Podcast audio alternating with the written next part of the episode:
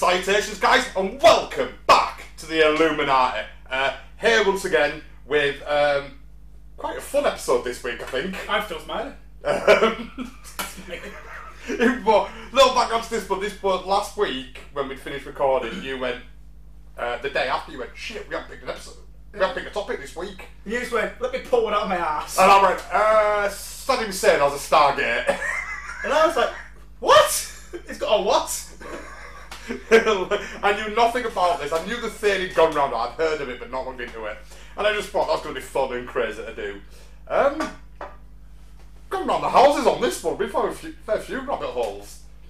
Yeah, I've dug holes all over the garden. There's um, there's loads of rabbit holes all over the place. This just, it touches, like, depending on where you come from. For, for, for me, what I've seen is it touches so many different areas from, from um, Nibiru, Stargates, Iraq War, ancient Sumeria, cuneiform tablet, uh, um, Book of Enoch. Um, but you got the Nephilim. Um, it's just, it's gone like, whole. government conspiracies, clandestine operations, black ops. And then obviously exopolitics. I'm like thinking, hold on a second. How are you managed to sandwich all that into something One that sounds absolutely insane? It's You four managed- words. Saddam Hussein, Saddam Hussein had a Stargate. Sorry, five words. Saddam Hussein had a Stargate. No, there's, there's a lot more in this. I was like, oh, I I wondered where the reach was coming from because I knew. I mean, some of them are batshit crazy. Some some things that we just refuse to not cover because they're just like fucking bonkers. Yeah. That it'll be a 15 minute episode going. This is shit in it. There's really is shit. I thought this might be one that goes. You know what? We might get half an hour out of this. Has Saddam Hussein got a Stargate? Fuck off, has Saddam Hussein got? And then you read it and it's like, whoa. They've got genuine doctors and all sorts of stuff writing about it, and other people, and and you could bring in intertwine so much history. well, I'll be honest, like, I've only had three days to research this because we only decided on Tuesday what we were doing. Um, so it was like Wednesday, Thursday, Friday to research. I'm like, oh, I'll do that one. Be, be 45 minute, hour long show. Yeah, and I'm like, oh, I've got half hour. I'll quick half hour research. About 40 minutes before you turned up, I was still cutting notes and adding new notes in and going, I could do another week on this. It's it's, it's a bit. it's mental. Um, There's, there's a big part about uh, that I was going to talk about at, at some point in it, the big religious aspect, but I just think that would be a bit contrite and it'd take things a bit in, in a really peculiar angle. I think I'll touch on it, but I personally, I don't know if you've even included it in yours, but this. I don't mind talking a little bit about that, but there, there was like a big thing Yeah. by William Henry or Henry Yeah, Williams. I've, I've, really- I've, cut, I've cut a lot of that out because I, I didn't really want to go into that because that like, becomes dogmatic rhetoric Yeah, and, and bogged down. It's not really what we're talking about. Um, but yeah, so we're just to be aware but a lot of what's coming. There's a taster. If you don't like what you've heard, fuck off now. yeah. if you do, strap in. This is going to be a fun one. Strap Uh, on, strap, strap on, strap in, whatever floats your boat. Enjoy.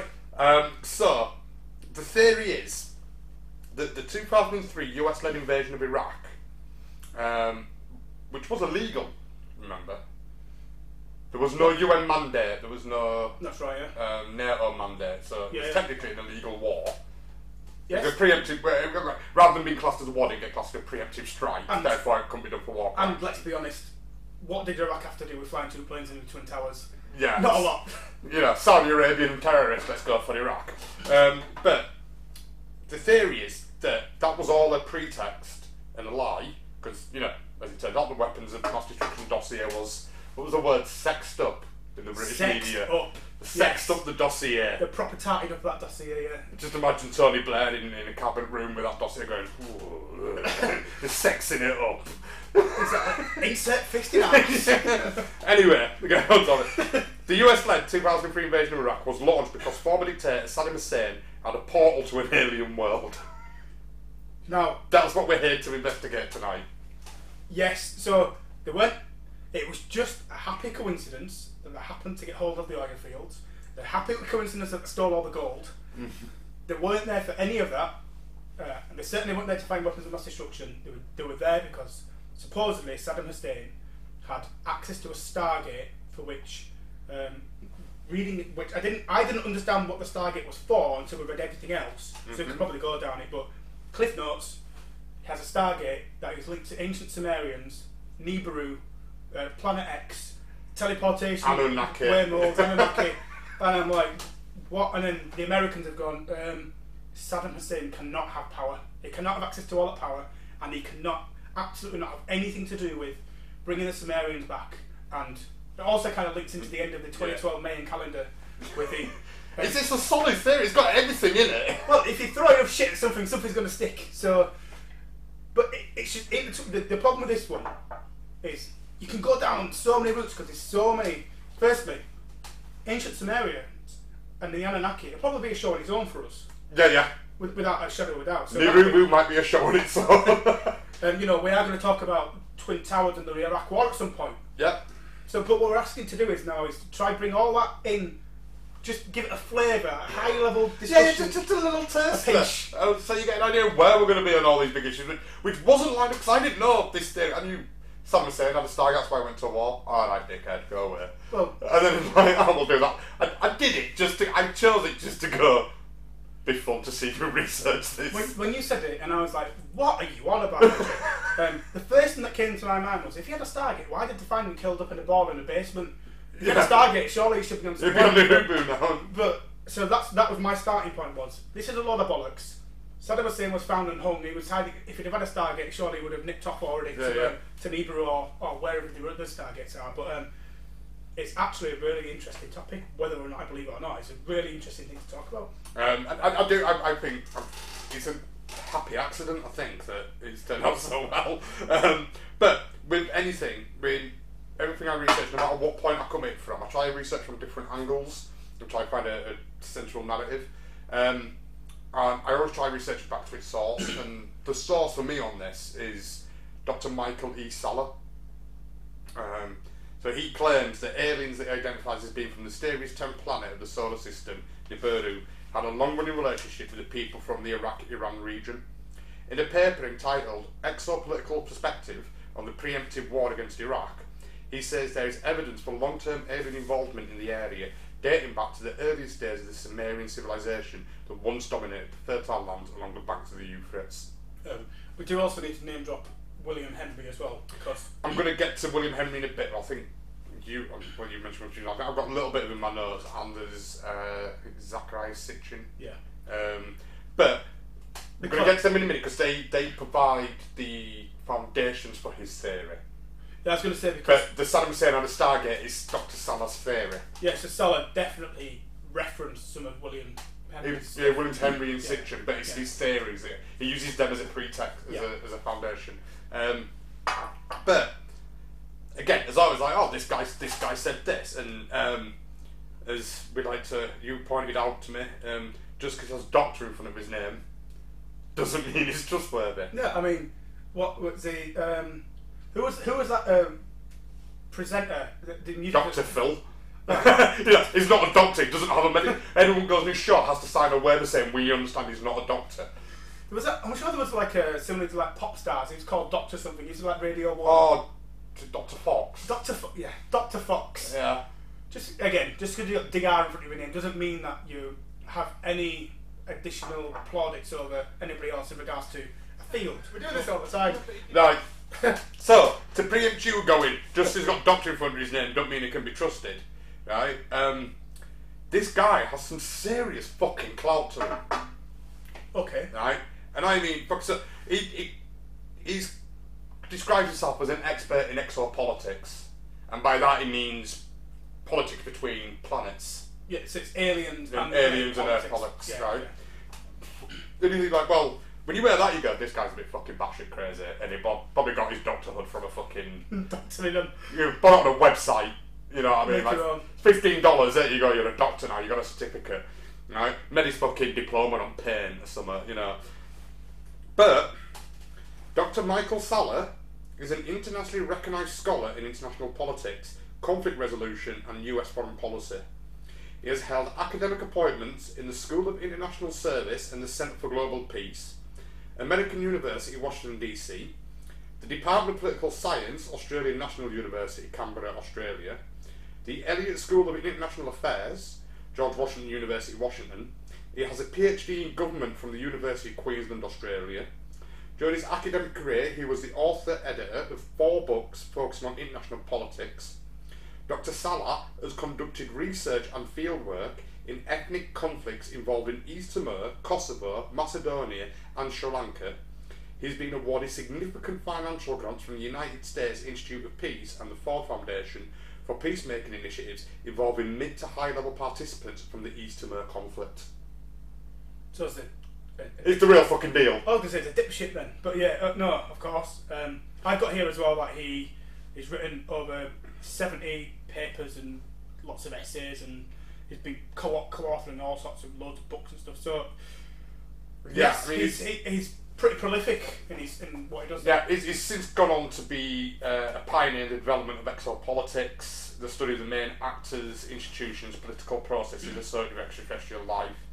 Uh, he's published books on exopolitics. Uh, he has a series of five books called uh, Secret Space Program that investigates whistleblowers and insider testimonies on multiple classified space programs. That all five of them have become Amazon number one bestsellers. Um, yeah, he's.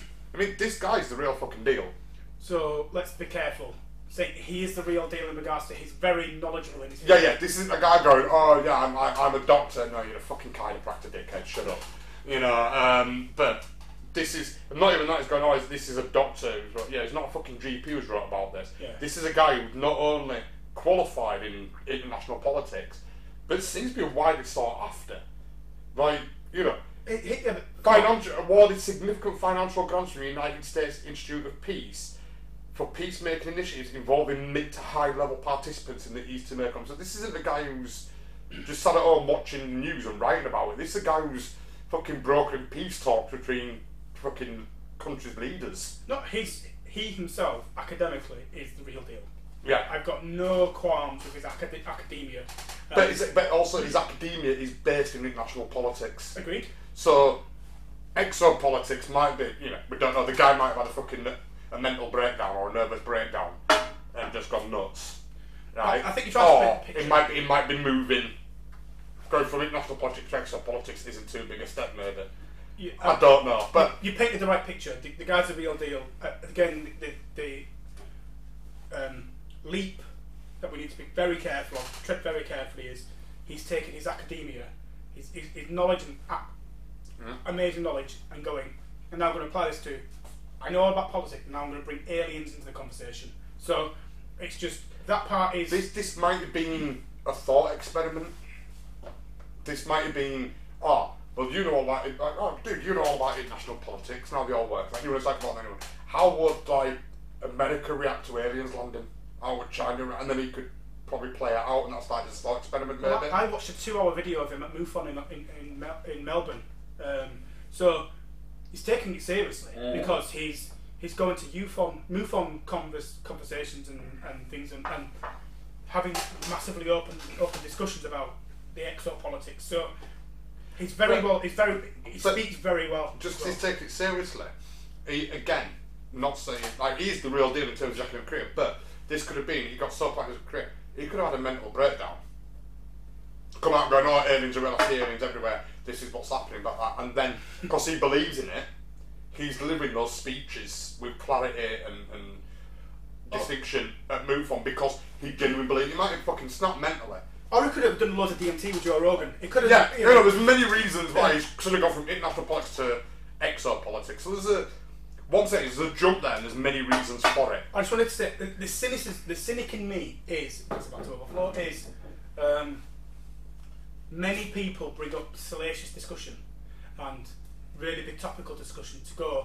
This is how I make a pop culture name for myself, and I can Yeah. make money from a pop culture reference. Now, I do not know for certain if he made any money off, off the authorship of doing anything to do with, with exopolitics, if, uh, about aliens and so on. I don't know that for certain. I've got no idea. But He's, had, he's got about seven number one Amazon bestsellers. but what I would say is, for the only reason we know about him is because we're looking at a conspiracy that he's involved in.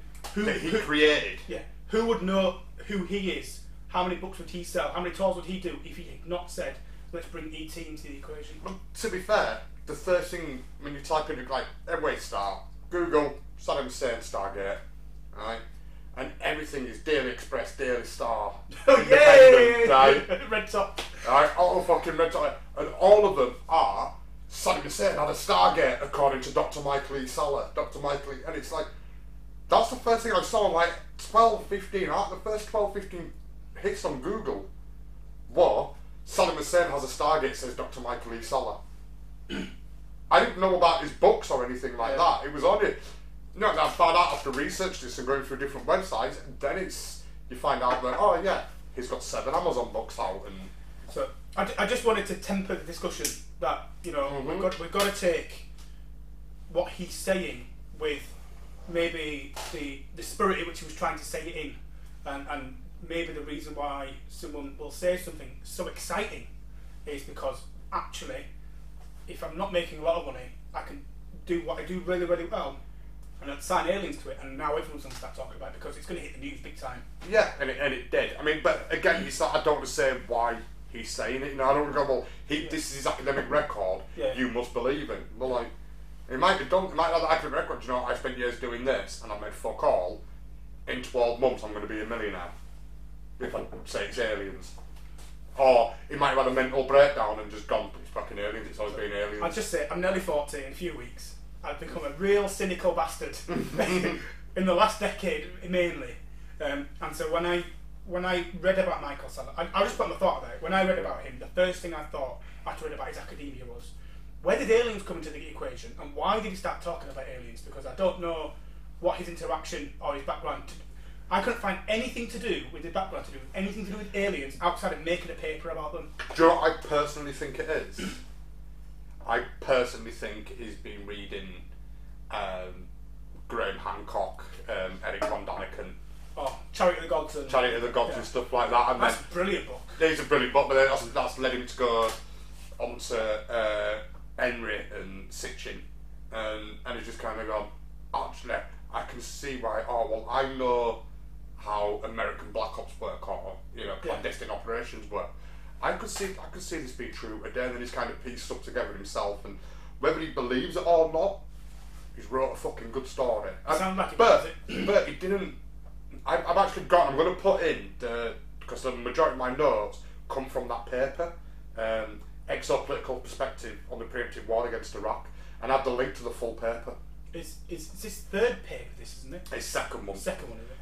Um, so I'll put that. That'll be in the description. The link will be in the description, so you can read that as well. But that doesn't read as someone trying to sell a book. That's how that reads as a. It doesn't even read as a scientific paper. It reads as a as a memo. I mean, it's it's referenced and cited like scientific paper. It's set out like one, but it reads more of a a memo, like a warning briefing. Kind of like this would go across the front of the British Prime Minister's desk. It's gone across the well, he's Australian, so maybe the Australian Prime Minister's desk. And it's gone like, oh shit, like this, this is what you need to know about the war, and this is what you need about the, because it was written before we went to war, Was it? or I think it might be just before or just after. I think. I'm sure he referenced Um, the.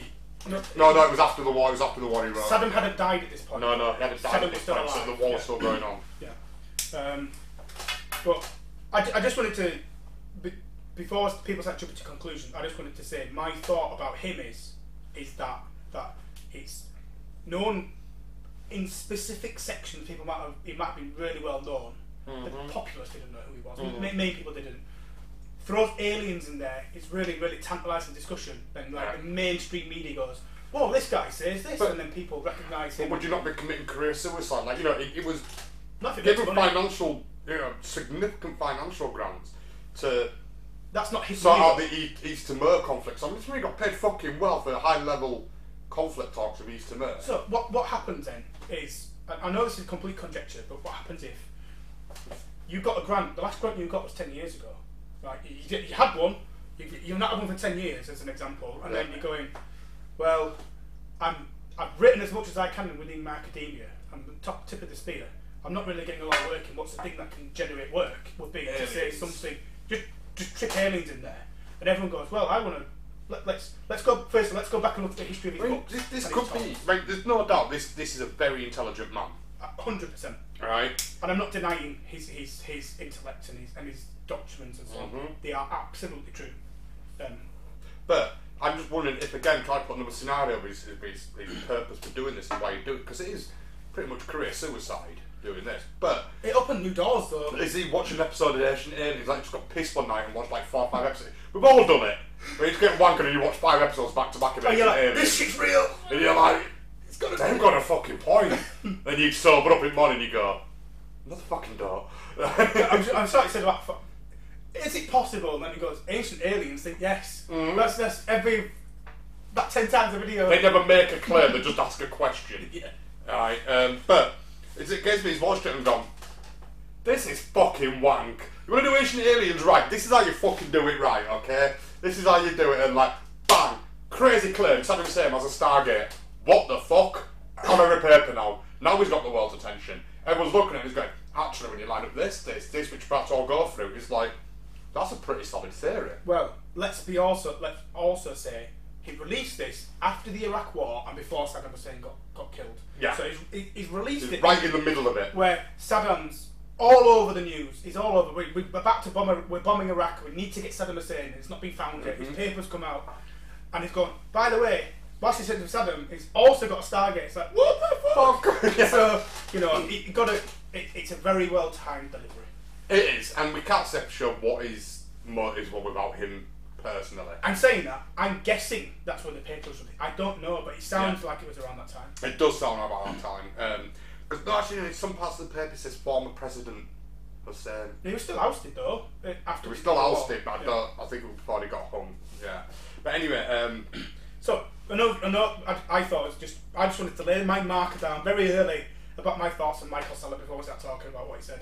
yeah, and I, I just wanted to point out, I don't know his motivations for doing it, but I just wanted to point out that out of all the theories we've had where it's crazy people making shit up or saying stuff or making it for money or whatever, Yeah. this, this guy probably has the most solid background of anyone we've started a theory on yet. Yeah, agreed. Um, so I just want to give him a little bit of credibility where it's due. I, I, I don't deny. You know, it's talking national politics. This guy's probably fucking sounds like he's one of the best in the world at it Hmm? at the time. So yeah, just want to give his credit. Would you probably go on like this guy's a fucking crazy? He's got some legitimacy. I'm not suggesting he's a crazy, I'm suggesting he may have different reasons for saying the things he's saying. Yeah, no, I'm saying people at home Oh, yeah, going, yeah. "Oh, this guy's a crazy." yeah. Actually, let's just lay out who this guy is. yeah. Good Um, point, good point. So, in his paper, he cites claims by the historian Zecharia Sitchin uh, that the Nephilim, a group of some 200 aliens who rebelled against their superiors to Elohim and interacted with, perhaps even created, early civilization on Earth. We need to take a step back of what Sumerians did first, don't we? So, okay, the ancient Sumerians, well, the, the ancient Sumerians wrote about the Anunnaki. Right. Well, my next bit here, I'm not going to do that right. So these claims centre around the idea that Nibiru has a highly eccentric orbit that sometimes brings it close to Earth, in an orbit somewhere between Mars and Jupiter, but most often leaves it lost in the blackness of the outer solar system. The Nibiru hypothesis is partially supported by the work of astronomers Chad Trujillo and Scott Sheppard, who in 2014 demonstrated the possibility of a larger planetary body lurking on the outer reach of the solar system. Right, we've got we're going off on two different tangents. I I need to get a pen. Right, no, well, um, it gets to this bit. This, Okay. Right. So that hypothesis doesn't, though, allow for the super Earth-sized planet running into the asteroid belt. You'd see it now, gravitationally, you'd see Right. So he. I think. his, his basis starts with the Nephilim and the Elohim, and and that these astronomers have proved there's a possibility there, should, there could be a tenth planet out there. If there is a tenth planet out there, it's not as big as Narubu's supposed to be, allegedly is, right? Um, so their theory, their hypothesis doesn't allow for the super size, super Earth-sized planet. Salla is sure that these two groups of aliens, who he collectively calls the Anunnaki, so the Nephilim and the Elohim are collectively the Anunnaki, periodically visit humanity in a 3,600 year cycle that coincides with its nearest approaches to Earth. It was one, it was on one of these missions in 1991. He says that an Anunnaki saucer was accidentally shot down by a U.S. Air Force F-16 during the First Gulf War. Right? You want to carry on? You, you've left me with about 500 thoughts in my brain. I'm not going to interrupt, but I've Its got missions, questions. its missions, he theorises, was to activate a Stargate hidden in Iraq, possibly beneath the dark ziggurat of Benzu, which once was the lair of the notorious Sumerian sorcerer Gimli Ishbi. If this Stargate could have been switched on, Salla wrote, it would give to Saddam a conduit to Niru, uh, Nibiru and to the advanced extraterrestrial weaponry wielded by the Anunnaki. And it was the threat of this Stargate, according to Salla, that led to the US and UK drafting the dodgy dossier as a cover for an interplanetary war. So that's pretty much the theory. End the video. okay. That's it. There's a lot to unpack in there. Should we go back to go back a bit? Yeah, because I'm, I'm having one thought being rewritten over with another one. That's why I wanted to get a pen. Right, Because my so, thoughts um, out of my brain. So he claims the historian Zecharia Sitchin. Uh, he cites the claims by historian Zecharia Sitchin that the Nephilim, a group of some 200 aliens, excuse me, who rebelled against their superiors, the Elohim, and interacted with, perhaps even created, the early civilization on Earth. So, the Nephilim, 200 aliens, a group of 200 aliens that lived on Earth, rebelled against their superiors, the Elohim, which I'm going to get into later, what those two different are later on. Uh, but the Nephilim rebelled against their superiors, interacted with humans, and possibly created early civilization. Well, it's a bit of a bit of a conflict there because the I'm pretty certain that the Sumerians stated that the Anunnaki came to Earth firstly, Mm-hmm. um, and then 450,000 years ago, specifically to mine gold Yeah. um, and, and and special metals. But the people who the, the aliens who were mining it was like, for fuck's sake, I'm tired. I don't want to do this shit anymore. Then the Anunnaki went, all right then, and then they looked at the looked at the rather uh, humans that were on, on Earth at the time, uh, Neanderthalic, I suppose, and went, we are We've the, been Neanderthals or Homo erectus we're- at that point. Yeah. so yeah, but then when we are now the missing link, we're going to create. We create Yeah, yeah. humans as a slave race, so they create. That's how we got Homo sapiens. Yeah. So they created the slave race. So what are we are we, are we suggesting here that once the Anunnaki created the slave race, they became humans.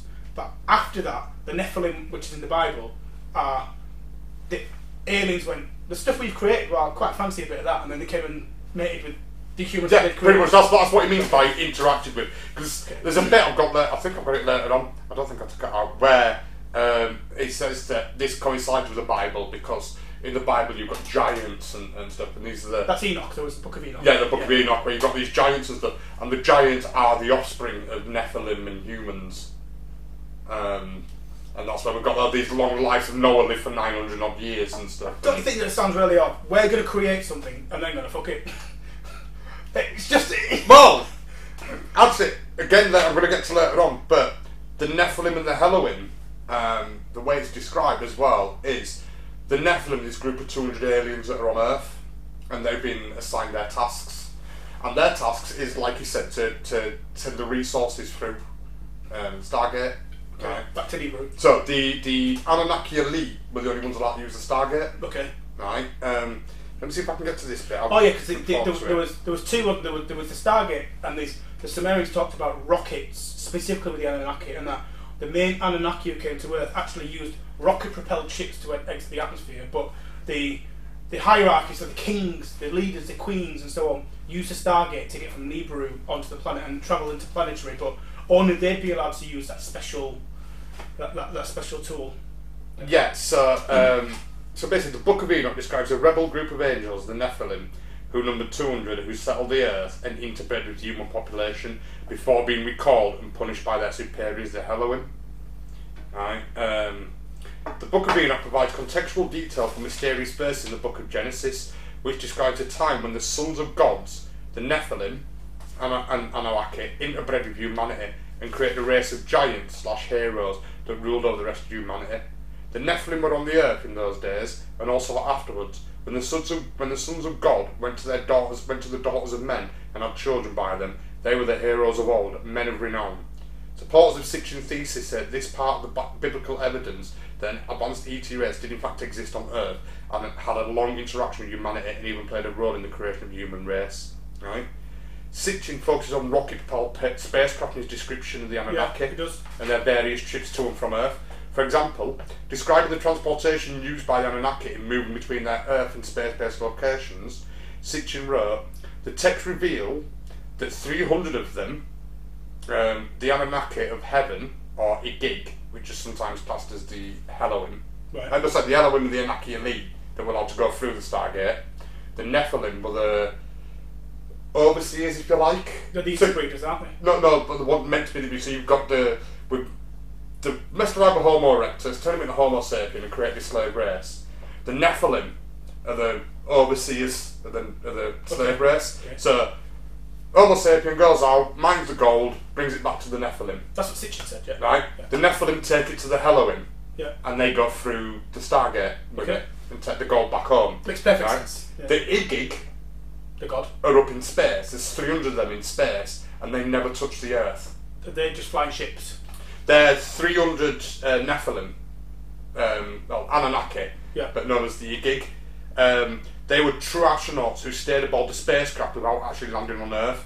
Orbiting Earth, these spacecraft launched and received a shuttlecraft to and from Earth. So you've got, you've kind of got a hierarchy of the Anunnaki now. So you've got the Yeah, yeah. the elite in the Elohim, who go through the Stargate. They come through the Stargate, pick up the gold, go back. Yeah.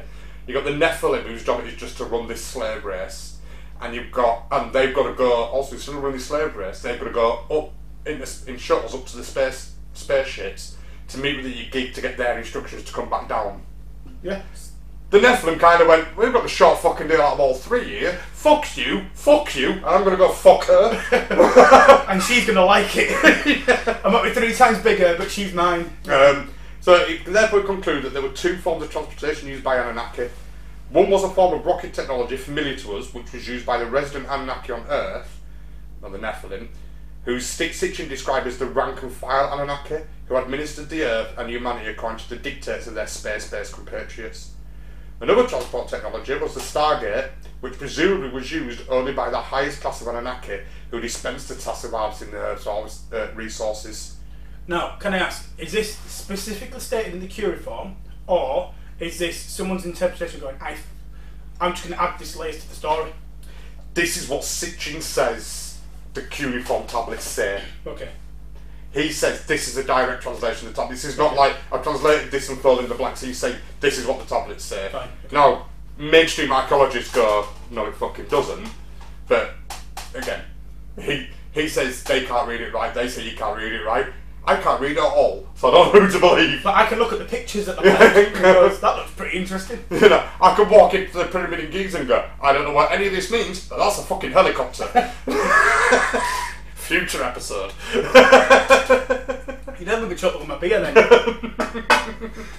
That's a fucking helicopter, is that? Um, I started with a nuclear bomb in there, and there's also the. the the Baghdad back there. Yeah. Uh, not the Baghdad back, but the light bulb one in there, yeah. Uh, brilliant. Um, so, yeah, let's just stop there for a minute and break that down. So, this is where I start going, there might be something to this. And not just going, oh yeah, aliens on Earth, they came to get gold, and they fucked our women. Right? This is, you're explaining an entire hierarchy that actually makes sense. I didn't believe that Sitchin ever once mentioned a Stargate. Um, um, it, no, Sitchin mentions, um, so he says in his paper, uh, in Salla's paper, he says another transport technology was the Stargate, which presumably was used. He doesn't say Sitchin says it. So, So Sitchin says there were the Nephilim on, her, on Earth, there were the Igig yeah. in space who never came down to Earth. They were true astronauts, and um, the hierarchy of the Anunnaki, in the way of the supreme god Marduk, dispensed tasks to his subordinate Anu, chief of the Anunnaki. Assigned to Anu to heed his instructions, 300 in the heavens he stationed as a guard, the ways of the earth to define from the heaven, and on earth 600 he made reside, and, whole, and after he all to their instructions had ordered, to the Anunnaki of heaven and of earth he allotted their assignments. So, I'm asking where the link comes from. So, you've got. Salla's putting Stargate in there. That's what I mean. So, Sitchin has. So let's just say the cuneiform is correct. Let's just, let's just say for now, what the the, the uh, Sumerians' interpretation of what they saw So the Sumerians would be the slave race at this point. Yeah. So, so they've wrote all these cuneiform tablets down. They're in the British Museum. I think twelve thousand of them or something. Yeah, Um, they've wrote down what they interpret to be happening at the time, whether that's exactly what they saw, or or some form of interpretation of what they think they're seeing because they can't explain it. Um, Sitchin comes out and goes, "Well, I know what they're trying to say," and they specifically said, "This is hierarchical evidence, a hierarchy, hierarchy of aliens who got rocket-propelled ships." who have got hierarchy in space and they've made us for this pur- this specific purpose. If you put all that together and go, let's just say that's true, that all that's true.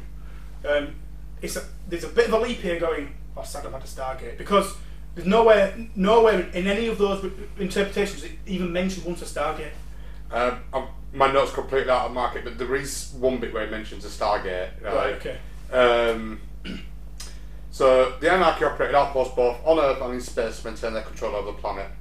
Given the strict hierarchy of authority described by Sitchin in his detailed analysis of the Anunnaki and their interactions with one another and humanity, it is likely that the Stargate would have been revered and a subject of awe by the resident Anunnaki and humanity who could only observe its operation but were not allowed to use it themselves.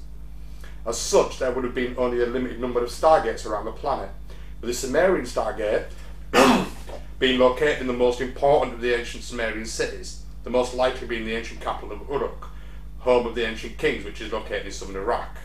Right? Um, let me just to find. I'm going to jump forward to a bit that I, I have. thought it was William Henry who brought forward the idea of Stargate because he talked about he looked at pictures specifically Mhm. and saw um, the moon god above um, looked like they'd been carried by two poles and, and this and this circular what he thought was a Stargate. I've got something about a circular. I'm trying to find. While you talk, I'm trying to find about circular But I'm pretty sure that William Henry was the first one. He said, My thesis is actually what's not in, any of these cuneiform tablets is what we can see in pictures and depictions.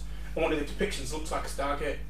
Um, and he's gone, if you take Sitchin's findings from the cuneiform tablets and what I can see um, and put it all together, they've also got this Stargate, but it was never actually mentioned as part of any written word or interpretation. No, I think I, I might be getting confused. I've got Sitchin's uh, Salla's notes talk about. I don't have Sitchin's notes. Okay. I've got Salla talking about Sitchin. Okay. Um, and I've got I've got the bit somewhere where he talks about there's a there's an, an engraving with um, I'm sure I've got something. with William two Henry. circles with balls on it or something? Yeah, yeah. I'm sure I've got something with William Henry in my notes here somewhere. Um, I've got so many notes and so much stuff in my brain Mhm. that I'm bloody forgetting where I am. Um, Well, I thought I'd put it out in the timeline, but we've jumped down to like the back end of my notes, and I've still got a lot of the top to go through yet. Um, but yeah, could you talk about William Henry for a bit then, because I don't have much about him. Well, he definitely talks about Planet X, um, but he's also he also goes quite religious um, in that Return to this planet centers on the recovery of technology once housed at Solomon's Temple. That is used as a gateway linking Earth to far off regions of space, where the idea of, the, of this Mhm. um, this Stargate comes from. And he says, uh, the stakes are high. The planet is at the centre of a biblical prophecy known as the Day of the Lord. The man in the catbird seat, catbird seat of this milieu is Saddam Hussein, the mass murdering Iraqi dictator with a Cheshire cat smile. Sitchin, one of the few experts on Planet X. That's a Cheshire cat smile. That's a brilliant insult. I don't ever recollect seeing Saddam Hussein on, on Ease though, which is what I, Yeah. I, look at the Cheshire Cat with fucking LSD colours going on. But um, Sitchin, one of the few experts on Planet X, indicates that according to prophecy, the last time Planet X was visible was the 6th century BC. The Day of the Lord, i.e., the return of Planet X, occurred 550 BC. When prophecy said that Planet X was visible, uh, 550 BC is an extraordinary date. In 576 BC, the Babylonian king Nebuchadnezzar looted and leveled the Temple of Solomon in Jerusalem, took three temple wise men hostage, um, and stated that the priests opened a gateway to heaven. Mm-hmm. Um, now, the discussion that he's the discussion of the gateway to heaven is it was called a fiery furnace, but he then interpreted, interprets that they've opened this gateway as being actually they weren't expect didn't understand what they were seeing, and it's actually like you see in the movie Stargate, Like the event, the event horizon, and walking through, yeah. uh, and that's why they could come back. They didn't, you know, they, they went into hell and came back un, unburned, Yep. and they came back through. So he's saying, if you take into consideration some of the biblical text, and you look at what you can see on the on the on the walls of the on statues and stuff of what the Anunnaki were like, and you take into consideration what all the Bible stuff is saying around the time, put it all together, and we're talking about uh, a Stargate. Well, this is or- or- kind of like um, Eastern religions, like Hindus and stuff like that. Hinduism saying, um, the, I can't remember what what name they call their is it not the Dijin, but um, say like they they drove across the sky in chariots. oh yeah, uh, They're not talking chariots as in what they're hooked to the horses. They're talking craft, but they had no. They didn't have a word for aeroplane or spacecraft. yeah. So it's it's something you go in and you and you it transports you. Oh, like a chariot. Yeah, it's a chariot. It, Yeah, yeah, there's yeah, only context how to put it. Exactly, yeah. yeah. you can only explain what you see. The, the one, one the interesting thing though is um, he says because we're talking about the Nebuchadnezzar, he's linked Saddam Hussein to the Nebuchadnezzar, which links Saddam, the Saddam Hussein to a Stargate. Because he said um, Saddam Hussein has connected himself with the Nebuchadnezzar because he spent over five hundred million dollars in the nineteen eighties on the reconstruction and re-establishment of the ancient Babylon, the capital of the Nebuchadnezzar and over 60 million bricks have been made to place in the walls of the Babylon, each engraved with the inscription to King Nebuchadnezzar in the reign of Saddam Hussein. So he, so Saddam Hussein links himself to Nebuchadnezzar, saying, "I'm doing this for you," and um, William Henry says that Nebuchadnezzar is linked to a Stargate. So he creates this leap of where the Stargate comes from. Yeah, so it's that kind of thing where, um, think it's pretty much a well-known fact that um, all throughout Saddam's reign, he wanted, he, he had like a burning desire, almost like fucking obsession, to become, he wanted to be remembered. Now, I don't know, you could speculate that he went to find the Stargate and go through and meet them, and he believed in all this and went to go meet the aliens, and he went to bring them back, and he'd have some seed of power over the world at their right hand side, maybe. Theory, yeah. Um, but generally accepted, like among uh, his time as, as ruler of Iraq, that he was obsessed with restoring Mesopotamia to its glory. That's what he saw his role as leader being. Like, Yeah, yeah, not like you know, we, we know of him from outside, from UK, as being this terrible dictator and this this tyrant. Who gassed the Kurds and so on. Yeah. But when you look at writings from inside Iraq, they speak to him. They speak about him. It's, it's like it's trying to restore Mesopotamia, trying to restore our glory, like restoring Babylon, and it, it, it's quite a. You don't know what the propaganda is because we're only getting the UK Oh, of version course, of of events. course. But there's solid evidence here that it's restoring Babylon. Is is that is he restoring that for the good of his people, or is he restoring that for his own ego? so it, I don't know, but I, I personally think that not even he'd be silly enough to think that we, we take take everything that, that we've said so far as true. That planet Nibiru is either a planet or it's actually a huge spaceship that you can't really understand. Um, that causes gravitational issues between Pluto and Neptune. Um, so it comes on this elliptical orbit. It's meant to be a planet, but we would have seen by now probably. Yeah. So it could potentially be this big spacecraft. As Yeah. others have said, they say it's a planet because it's so big, but like the Death Star, it, But it again- could be a craft. what is that? Was it called a planet because that's the only Exactly. reference and language they have So for there's massive fiery ball in the sky. So that's a planet. You know, that's that's their reference Yeah, it's another sun. It's a planet. It's, Yeah. No, no, it's, it's it's a fucking giant spaceship. Is that a moon? That's not a moon. that's, Yeah, exactly. that's not a moon. That's the Anunnaki. So we, take that as let's just say that the just just with my argument here that the planet Nibiru is real, um, and Stargate. He's found this Stargate, and what he's trying to do now is he's trying to put the Stargate back together, put together this of Ur as being this Ur iron. You are Ur, Ur, I don't know how Yeah. you pronounce it, but um, and he's trying to put that back to its former glory to allow the the kings and aliens of old to come back to Earth to reclaim what's theirs because that's that's what prophesied. yeah, I do not think for one second Saddam Hussein's thinking when they come to the door they're going to bow to my feet. He's going to be thinking I've got to play of this, I've got a seat at their table if I make things. yeah, yeah. I mean, I'm, I'm I'm the one that brought them back. They're, they're a thousand years overdue. I'm the one that dug this up. I'm the one that made this possible. I'm the one that brought them back. I'm going to be sat. I might, I might be three seats to the left of the king, but I'm at the king's table. You know, Hmm. I'm not going to be rewarded for this. like yeah, I'm not one of those slave cuts Yeah. like you lot. I'm I'm going to be rewarded for this, and I think that I can see sense with. And and you know, there's this. Like I say, you can argue was he dictator wanted it propaganda and which side we get it from, and I'm not arguing the atrocities that he caused in Iraq because I honestly don't know too much about them. But he definitely didn't eat babies like I said he Right? did. No, no. But he's laid how many fucking bricks in building Babylon? Two or three. Two. I think I think it's a 50 million. spent 500 million, 500 million, 60 million bricks. 60 million. There's a lot of fucking physical evidence there that if that had been Jeff Bezos doing it, or Bill Gates, that'd be the biggest act of philanthropy that humankind's ever seen. There's no doubt that Saddam Hussein had he had a belief that he could reunite the Middle East under, under Islam. Yeah, Uh, whether it's Shia or Sunni, I think he was Shia, wasn't he? But um, I'm not. I'm not entirely sure. I think he was. But he, he had the idea that he could re- he could bring back the Middle East under Islam, and he could he could bring back the glory days of, of, of the birth of, of Islam. We went to bring back Mesopotamia, didn't he? Essentially. Exactly, and, and yeah, the Gardens of Eden and all sorts. of Yeah, he yeah. wanted to bring it all back back to Yeah. life because he he again. Let's not forget Iraq used to be.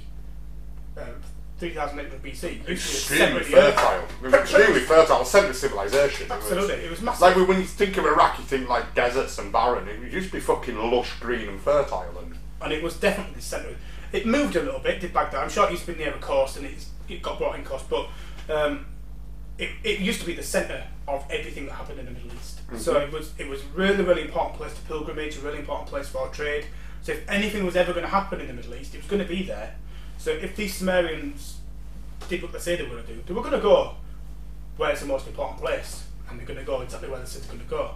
And let's not forget that even scholars are struggling to see where this where the Sumerians came from. They just appeared overnight and Yeah. had the ability to talk about, which I find, find really intriguing because I don't have an explanation, but they have the ability to talk about star systems that they had no way of recognizing and being able to see.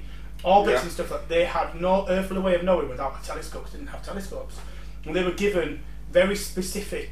Or they wrote about very specific um, astrological um, things that they could see that they couldn't see. Yeah, I mean, I've just found it. According to Sitchin translation, according to Sitchin's translations, the Sumerians had detailed knowledge of all the planets in the solar system, understood the precession of the equinoxes, and also had an understanding of complex medical procedures. They revealed in their tablets that all their knowledge came from a race of extraterrestrial visitors known as the Anunnaki.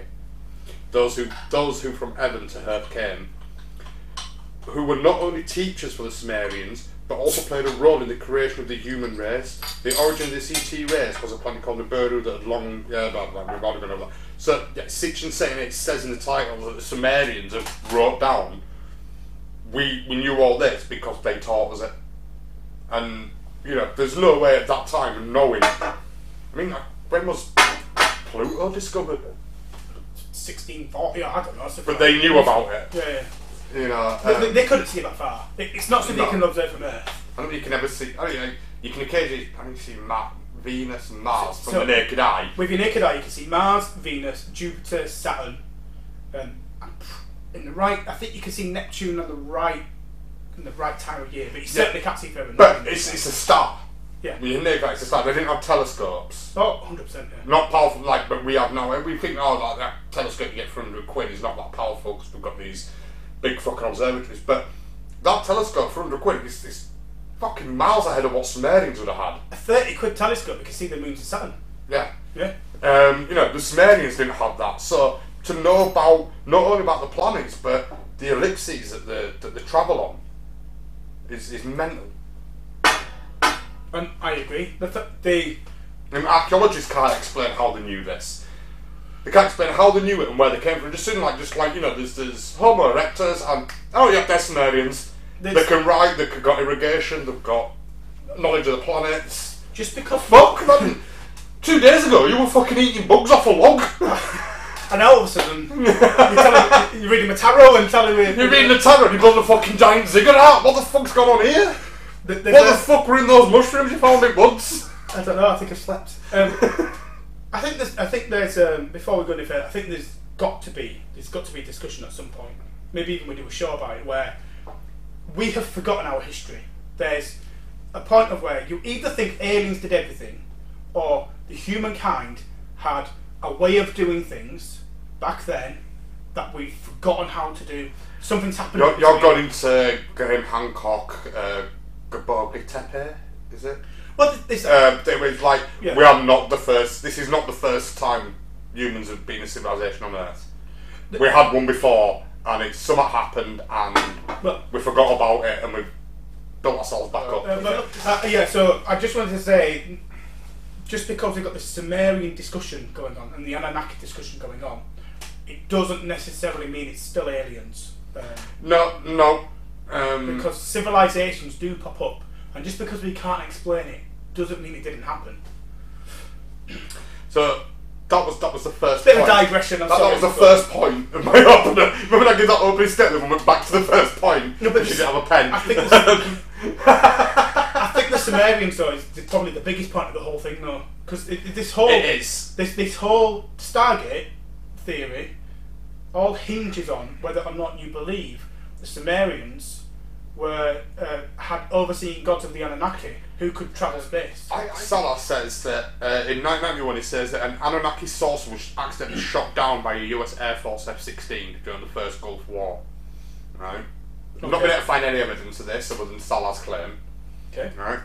He says the Anunnaki saucer's mission, he theorizes, was to activate a Stargate hidden in Iraq, possibly beneath the dark ziggurat of Enzu, which was once there the notorious Sumerian saucer Gimel, Gimel Ishibi.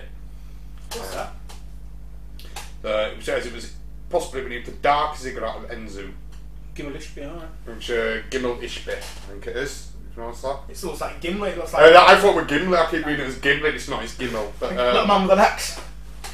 If the Stargate could have been switched on, Salla wrote, it would give to Saddam a conduit to Nibiru and to the advanced extraterrestrial weaponry wielded by the Anunnaki, and was a threat to this Stargate, according to Salla, that led to the US and UK drafting the dodgy dossier as a cover for the interplanetary war. So I know we've just been talking about the Sumerians, and, and then we're now back to modern history, shall we say, this is about, what, 17 years ago, 18 years ago. Okay. Um, so this is why down to basically what is what I think the way I interpret this here, and I think this is the way I interpret Salla as saying it, is that in the first Gulf War in 1991, America had dominating and, and um, but I, I always thought with the 2003 invasion, it was just George W. were going to finish off what his daddy did. Because George Bush Senior pretty much fucked over Iraq, but never got to capture Saddam, did he? And Saddam stayed in power after the Gulf War. But the interesting thing about the first Gulf War and second Gulf War is in, in the first Gulf War, America couldn't even get into Iraq. No, They couldn't get ground troops into Iraq. no, no. They dominated the airspace, But but they- they, they- couldn't get in. But they, they very much protected their airspace very, very well. And then 20, 2004, 2003, sorry, Just roll through. just without without that any problems. It, it's really the both of them are so different. Uh, I, I always thought when it was happening, I thought it was just a case of, oh, it's fucking in Daddy's shadow. Um, Daddy, like, oh yeah, you went to war in Iraq, you can get to. I got him. I got Iraq. I'm better than you. I'm pretty sure that he said uh, on one interview that they tried to kill my dad, but I'm gonna fucking get you back. Pretty much is what he said. Pretty much that. Alright, fair enough. But what I think this says here is that the Gu- Gulf War was going on for whatever reason it was going on for. An F 16 accidentally shoots down an Anun- Anunnaki saucer. And the Americans are suddenly like, what the fuck is this? What the fuck is going on? Um, takes them, what, 12 years to piece it together and figure out what's happening, reverse engineer that craft, which, you know, now they go back 12 years later, oh look, they've got the F-117 uh, stealth bomber. You know, Oh, they've got the Nighthawk. Stargate. you know, they've got the Nighthawk. Where the fuck did you get that from? Remember that ship we shot down in 91? We've fucking reverse engineered it, we've got something now, right? So, I'm reading this as they accidentally shot down a ship and went, what the fuck have you got? What the fuck is going on here? Pull back, stop the fucking war, pull back, let's figure out what the fuck this is. Right, we need to stop this cunt now. We need to build something that we can get in there and stop him. Okay, And that's how it became, like, um, but we can see the leaps that are happening here, though, right? yeah, you can see the leaps, but they're not big leaps. This, that's the great thing about this series. It's not a case of Well, like are. This is big leaps because it's tiny. No, I think I think this is a little leap. Like not at all. Okay, it's a narrative that's that's yeah, that's a fair narrative. That's that's not. yeah, it's a fair narrative, but it's a fucking leap of a narrative. Firstly, I've never even heard of a single. Well, I investigate a lot of shit. I've never once heard of. Remember, I wrote a fucking paper about Saddam Hussein before people knew who he was. But, Yeah, yeah, you did. To be fair, you did do that. But yeah. um, there was um, no evidence whatsoever of a plane shooting down a fucking spacecraft of any kind. And I- I've never heard a single report. I've never seen the fucking internet. I, page. I, I, I've searched and searched for this. The only place I can find it is Salla claiming So- that this happened. so- so to me, you've got to dismiss that. To So be fair, it creates this, this scenario of Mhm. well, we have to leap from um, Saddam's doing whatever he wants to do. They've shot down this spacecraft, which we can't, we don't know anything about. Um, most spacecraft have been, have been shot down. I've got some some empirical evidence somewhere, even if it's an eyewitness testimony or something. Even if you Mhm. can dismiss it, we, we shoot down this mystery craft. America recover it, and then go, oh yeah, by the way, I'm going to go back in Iraq because we found this this craft. When I'm saying it's a leap, that's a massive leap of faith without any evidence whatsoever to say we've we've found this craft. If you just said to me, this was Roswell in its place, we've shot down. It's like, well, there's loads of there's evidence discussions discussion about, about it, but- But what I'm saying for me, what I'm saying here is that all right, I can't find evidence to shoot this craft down. But they go back ten years later with this fucking advanced bomber that's invisible to radar, and they've got the SR-71 Blackbird and the we, F-117. we talked about the TR3B last week.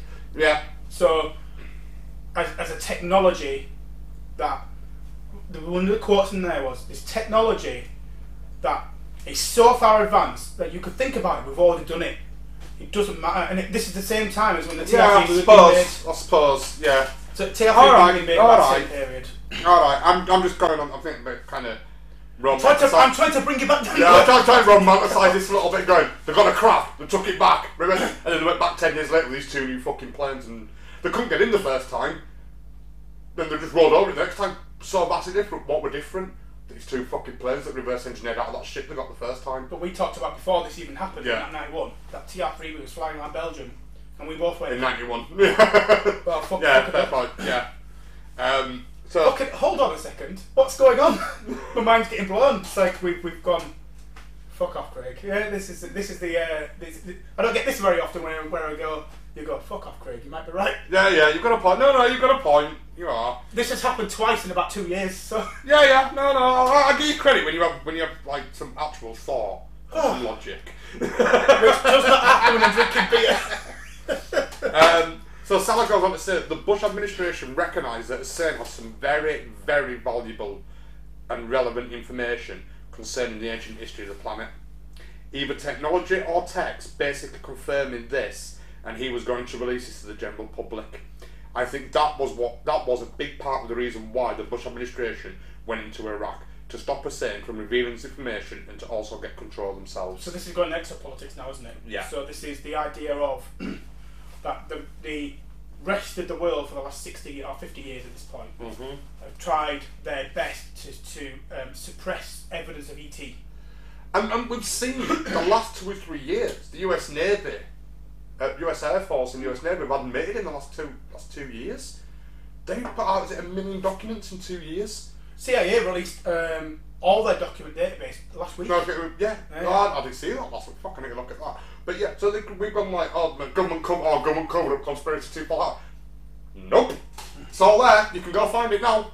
So it's, there's a famous Tic Tac video, brilliant. The Tic Tac video is fucking mental. And you've got genuine Air Force pilots going, I haven't got a fucking clue what this is. And it moves so fast that it blows my mind. So, uh, again, that could be terrestrial craft, but we, again, 50 years in advance to what the normal aircrafts would see. Yeah. Because we're, we're looking at things through this lens, of mean- that's what an aircraft's supposed to do. Th- this is the thing as well that where from conspiracy field side is this is we've had uh, misinformation, we've had cover ups, and we've been called crazy, and then everything we've been saying for the last fifty years is is now come true, and like the the government have been covering us up and preparing for when we're ready for disclosure. Like this, this seems to be like there's a, there's a growing trend online now that this is the prepping us for disclosure. But in the next 10, 20 years, we're gonna it's going to be disclosed that ET exists and we've been and government's been talking to Even them. the Catholic Church they um, agree now, Yeah, the Catholic Church saying if uh, a proof expression of life doesn't negate God's teachings. even though it did until he said that. Yeah, yeah.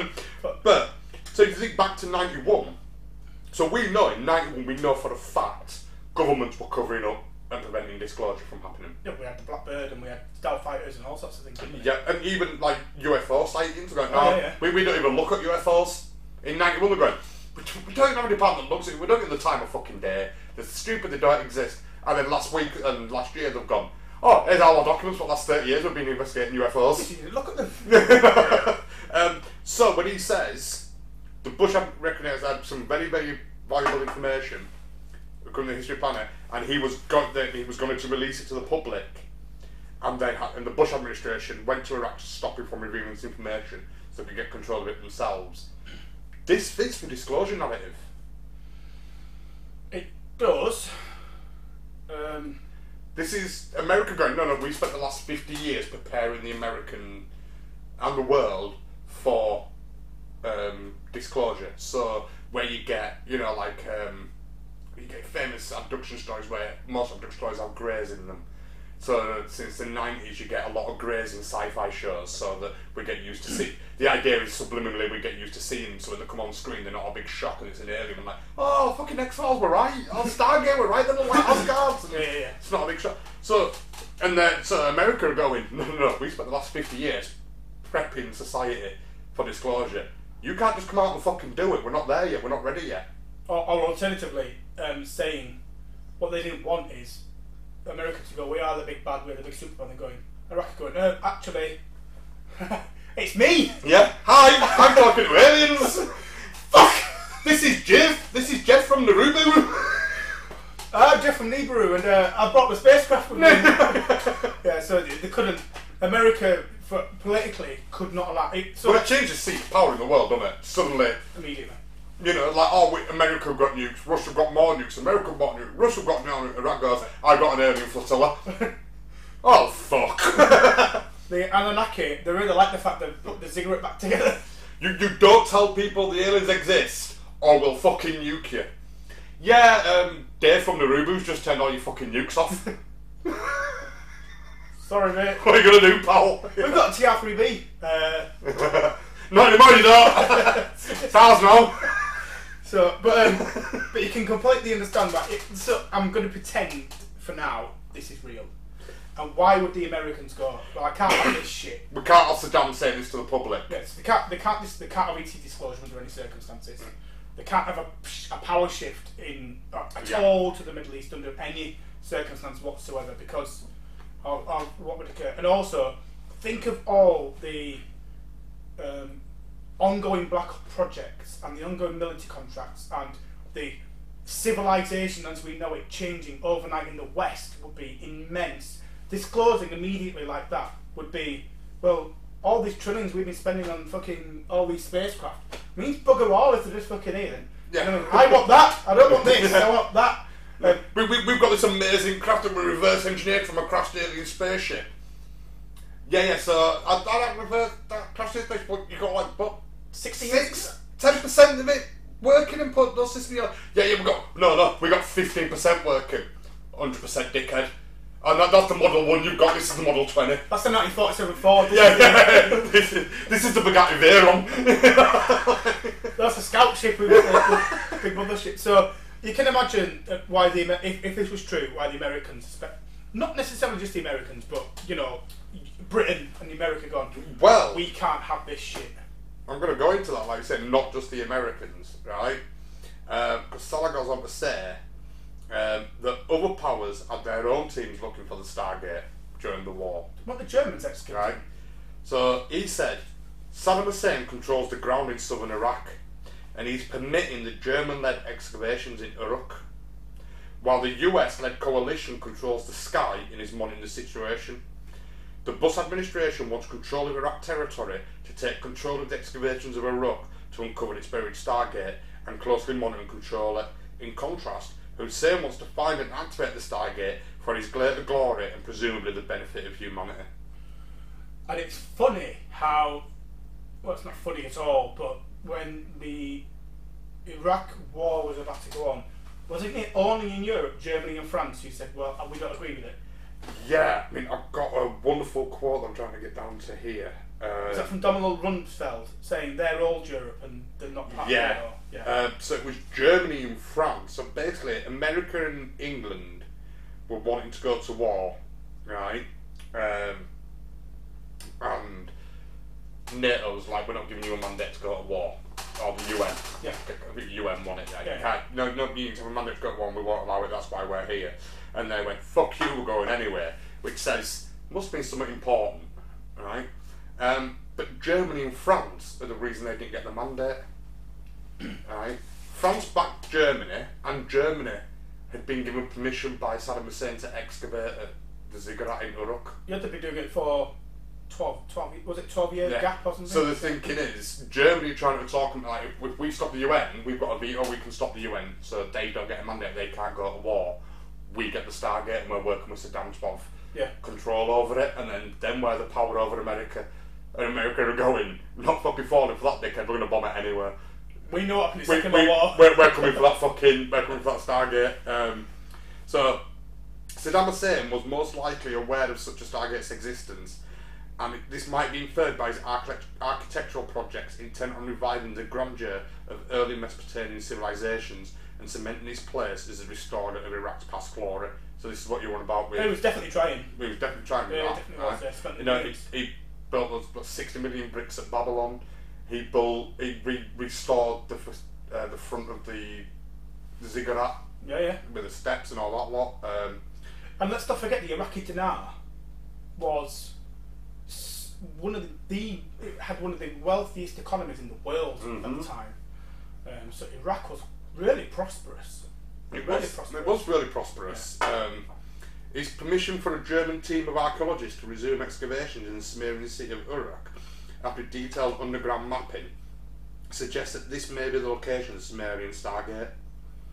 Control of the Sumerian Stargate would enable clandestine government organisations to continue their global campaign of non-disclosure of the ET presence, which is what we were just Yeah. saying. Um, so it goes on to say the first piece of circum. So there's three pieces of circumstantial evidence Ooh, okay, that he uses to support that Salla uses to support his theory. okay. Right. The first piece of circumstantial evidence are the overwhelming whistleblower testimonies confirming the existence of clandestine government organisations responsible for suppressing public knowledge of the ET presence and which controls all official interaction with ET races. Let's stop there then. So let me just digest that. Say it again. Sorry. The first piece of circumstantial evidence are the overwhelming whistleblower testimonies confirming the existence of clandestine government organisations responsible for suppressing public knowledge of an ET presence and which controls all official interaction with ET races. So that's not anything to do with the Stargate. That's just simply to say that there's a the, pretty much the world is saying we can't disclose this to the, rest of the world. We can't. The populace I'm- can't know about this. I read quite a bit into that, so he's there's a couple of levels there. So he's going um, these clandestine organisations. He says earlier on in his report that the, these clandestine organisations don't, and I think we've mentioned this before in other episodes where we fully believe that the president is not aware of everything. It's a puppet. Yeah, you're not going to tell the guy just. You're not going to tell like Joe Biden's just been voted. He's about to have his inauguration in a few days. You're not going to tell him all about the aliens that exist No. when he's out in four years. Exactly. You know No I mean? continuity. Yeah. No, continuity. right. So, so this is like, so um, let's break it down. Actually, the overwhelming whistleblowing testimonies. So he's wrote five books full of whistleblower testimonies on clandestine operations, I, I completely agree with that. right?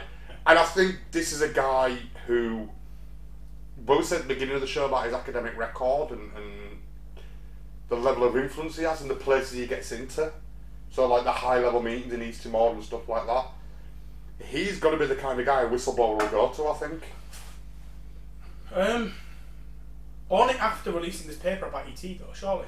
I, I think before that, I think some of the, I think before that, where this is kind of case like, you know what? If I'm gonna, I'm gonna clandestine American groups are gonna come on me.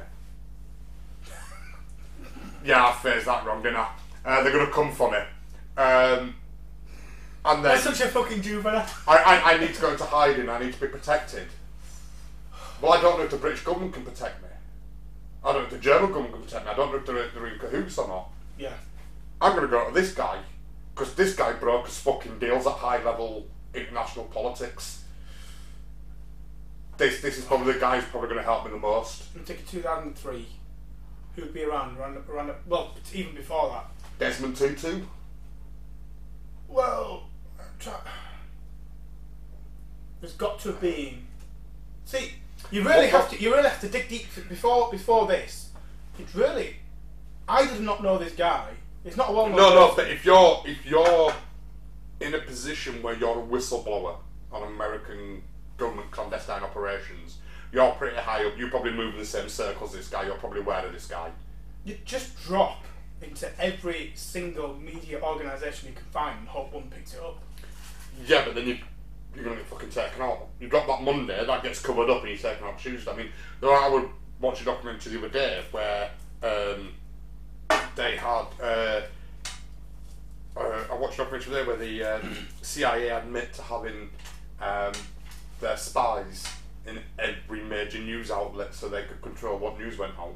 Doesn't surprise me at all. So you drop it in all those news outlets, none of them pick them up, and you're dead. You drop it Monday, none of them pick it up, you're dead Tuesday. You get this guy, he knows international politics, he knows which country to put you in before you drop it, and which deal to sort out, and how to negotiate, and Okay. you know what I mean? It's uh, I'm trying to think. There was a guy I fucking adore, the UN lead, uh, leader at UN, what Desmond Tutu. What a great name that is. It is a great name, but there's, there's a guy I, I fucking adored. He was the first politician I ever fucking adored. I can't remember the guy's name now. I fucking lost it. Um, That's what happens when you drink beer. Yeah. But um, so first bit there, overwhelming blood. So he's wrote five books about whistleblowers because they've all come to him and Yeah. approached him and told their stories, right? Um, so he's quite informed on this about clandestine government organisations responsible for suppressing public knowledge of an ET presence. I agree with that. Right, that's disclosure. We'll talk about that. Right, this last bit for me, under which controls all official interaction with ET races. Right, so that says we're talking here about the Anunnaki and Nibiru and the Stargate. Right, we can't let Saddam switch that on. We need to stop him. We need to take control. And we can't let him switch it on because he can't speak to them. But it says ET races. That's that like you can't speak to them. Plural. Because we're speaking to these ones over here, we're speaking to the Greys, we're speaking to the Reptilians, we're speaking to the Nords. Yeah, yeah. It's We plural. can't have an Anunnaki coming in, you're going to fuck up all these treaties we've got. But then surely. We're the ones that speak to the alien races, not you. but surely, those other alien races, if they exist and you're having those conversations, they'd know about the Anunnaki. And it wouldn't, and the Anunnaki. Do they hate the Anunnaki? They're at war with them, they don't like them, they don't trust them. We're doing these other leaps of faith here. Yeah, no, no, I'm trying, I'm trying to put different scenarios. You can't just go, oh, they'll know about them, might not know about them. Well, Earth says they exist. Um, no, but we this is this is assuming that he hasn't found the Stargate yet. He hasn't switched it on. doesn't matter. The Sumerian Said they exist. said they exist. So um, I'm sure through conversation it would be like, well, we're seeing paintings from prehistoric age of aliens on walls, and we've got all these stories from you know the, from all around the world with aliens as discussion points and pictures of aliens and so on. That when they have these talks, they're like, which one of you fuckers are these? You know? Well, yeah, but like, do you mean since, since we're talking, since we're calling it a Stargate, let's look at Stargate SG One, the TV show. I've never watched it. No, it's fucking amazing. You should do. I'm gonna drink Right? you while you talk It's about great in terms of, in terms of law and how to build up and build a law in a universe. It's great, but they have um, four races. Okay. Uh, the Asgard, the Nox, the Ancients, and the last one slipped my fucking head right now. But um, the Asgard are sort of like little grey aliens that we know from abductions, but they take on holographic form as Viking gods Right. to protect her from the Goa'uld. Right. Um, the Goa'uld um, enslaved humanity in Egypt. Egypt had an uprising. They fucked off through the Stargate, and Egypt buried the Stargate so they couldn't come back. But they took a load of humans with them and peppered the galaxy with them Okay. and can continue their slave race. Um, and the ancients were like, oh no, they're, they're, they were the gate builders. All right, where are they? We don't know. Well, how do the gates work? We, we don't know. The ancients built them. We have these writings of them, and we have these ancient depositories of knowledge, and we have these these artifacts have left about. But yeah, they just fucked off and left the galaxy one day. We don't know where they are. um, so it could be a case that you've got fucking greys and reptilians, and you're going right. So uh, Saddam's got this partner. He's looking for this gate. He's going to open up and contact the Anunnaki. Yeah, we we we've heard about them. Are they good? Are they peaceful? They work for us. I ain't got a clue. We thought they're gone. No, We've not seen any- just be a Neptune if you go. Yeah, yeah, we've not seen any evidence of them. Like, but apparently they're just behind Nep- They should be just behind Neptune right now. we flew out there last week. We our sensors couldn't pick up all. We couldn't find anything. So, matter of fact, yeah, fuck off. We went a week ago. Not No, there. no, we went there like we, we couldn't pick up. We'll fly out again. Like like- no, it's not there. But you know, remind me of Fifth Element here. Just go fucking go on holiday. It's like, yeah, just go go on holiday and that, Mhm. just have a, have a, have a, have a laugh. Uh, no, but these ET races have got ships. Are they coming through? Are they using the Stargates? We've we got Stargates in America and Libya and and Russia? And these alien races coming through them. So they're using the pop up track Well, They're using the Stargates. They don't know where they came from. They just found one on their planet and used it. maybe. and come to ours. And then there's oh, there's another one in Iraq, and he's going to use it to get. Into, that's the one that connects to Nibiru. Well, where's Nibiru? We've heard of it. It's a thing of legend. Well, Nibiru, yeah, Nibiru. They're the people who made the Stargates. Are they, are they good? Are they peaceful? Are they warlike? They might be pretty peaceful using their fucking toys. All, all I'm saying is, uh, these, these, these, on this first point, these conversations are quite. We are Mhm. having to take big leaps of faith and string lots of shit together. We are creating our own narrative. Yeah, right? exactly. But for me, the point I would make there was the most point make there was is which controls all official interaction with ET races. Well- so one official, so that says there's a world um, agreement on this, like Yeah. a policy. Like there's a there's a department official spokesman, and ET races is plural, which says there's. The Anunnaki are the first ones to come in. Well, it might have been the first ones, but they're not the ones that are here now. If this was if this was a paper, um, and he made a statement, if this is a scientific paper, This is from his paper. so if this was a scientific paper, he'd have to say what his source was for that. Yeah, he, he, he just says he, he quotes his um, whistle, the overwhelming whistleblower testimonies But firstly, that so- as his sources. I can get whistle. Well, I can get that whistleblower testimonies. I can say here's a source for some of the scenarios, but a very specific thing at the end about we're talking to aliens and pluralized. Give me, give me a source. Give me something to go to. Give me something to look at. He's, he's got five bucks, but I didn't have the time or the money No, no. to get them to look at You them. you shouldn't Yeah. have to. He should be. Able to, he should put in No, no, there. he does cite in there his five bucks. does it? Yeah, But he cites his five books. should go- Which is kind of you citing yourself, but are you citing yourself or are you citing the testimonies of others? well, it's, evidence? sim- it, it, yeah. I know I didn't want to go down this route again today, but I fucking keep doing it every week. But it's like someone who reads the Bible going, the Bible's evidence of God, but it's not. It's a testimony from somebody else of what God is, but it's not evidence.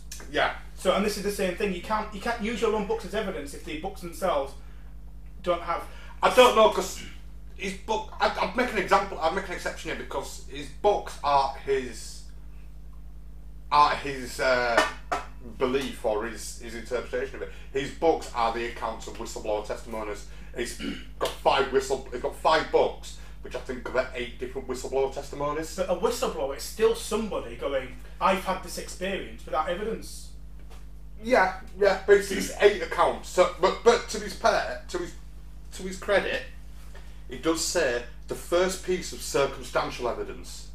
So he even admits it He calls it true. circumstantial. He doesn't say this is solid proof. He goes, this is the first bit of circumstantial evidence of these these eight whistleblower testimonies. So he's saying, well, I've got these guys who said this sort of shit can happen, and if I take that on its own, it's not evidence. But if I tie it in with all, all stuff, eight together, it smells a bit funny. it smells a bit funny. Yeah. So that, that was the first bit of circumstantial evidence. Okay. He goes on to say the second piece of circumstantial evidence. You've very pronounced circumstantial. Yeah, it. it, well, I'm, I'm saying that because he says it himself. He Okay. calls him himself, which I think gives him a bit of legitimacy in my book. Okay. He's not going, this is solid proof you must believe. He's going, this is the information I've got. It's not proof, but it. When you start putting stuff together, so we've got these eight whistleblower accounts that I wrote about in five books. The second piece is the powerful diplomatic support given by Germany and France to the Hussein regime in warding off a preemptive military strike. So powerful has been the support that the US Secretary of Defense Donald Rumsfeld disparagingly referred to them as Old Europe in a response to a report in January 22nd, 2003. Quote, You're thinking of Europe as Germany and France. I don't. I think that's Old Europe. If you look at the entire NATO Europe today, the centre of gravity is shifting to the east, and there are a lot of new members. And if you just take the list of all those members of NATO and all those who've been invited in recently, what is it? 26, something like that? But you're right, Germany's been a problem and France has been a problem, end quote. So I don't see that as circumstantial evidence at all. I see that not evidence in the slightest. I see that as being two countries. Our country, in the in, when we decided to go to war, was torn, completely Yeah. torn.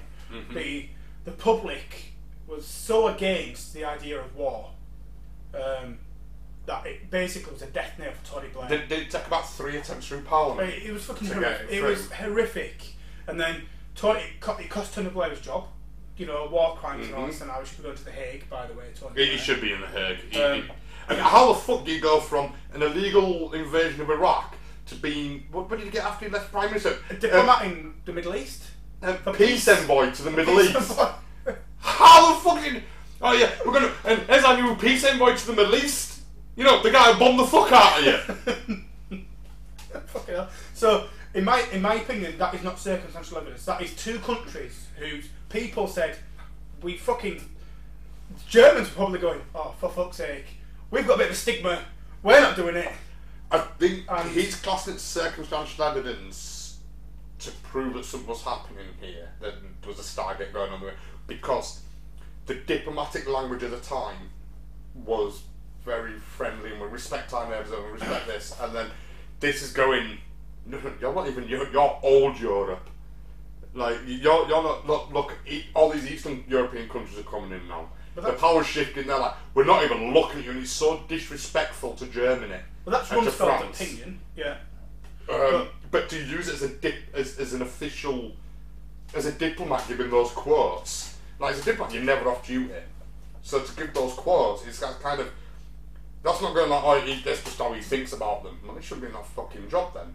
I think he's trying to fit a narrative here because he's, seen, Um, he's seen Germans digging, uh, the and And then once about calling them old Europe, and you see that the, the yeah, balance of power is shifting. Germany and France, quite frankly, at the time were you can't call them old Europe.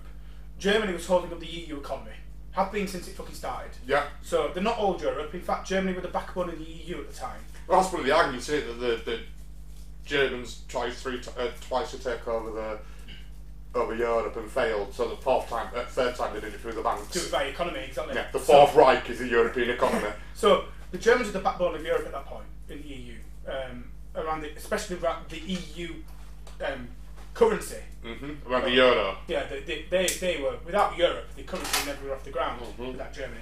So I don't believe for one second Germany is this old Europe and something that should be dismissed. I think he's trying to fit the fact that Germany were in Iraq.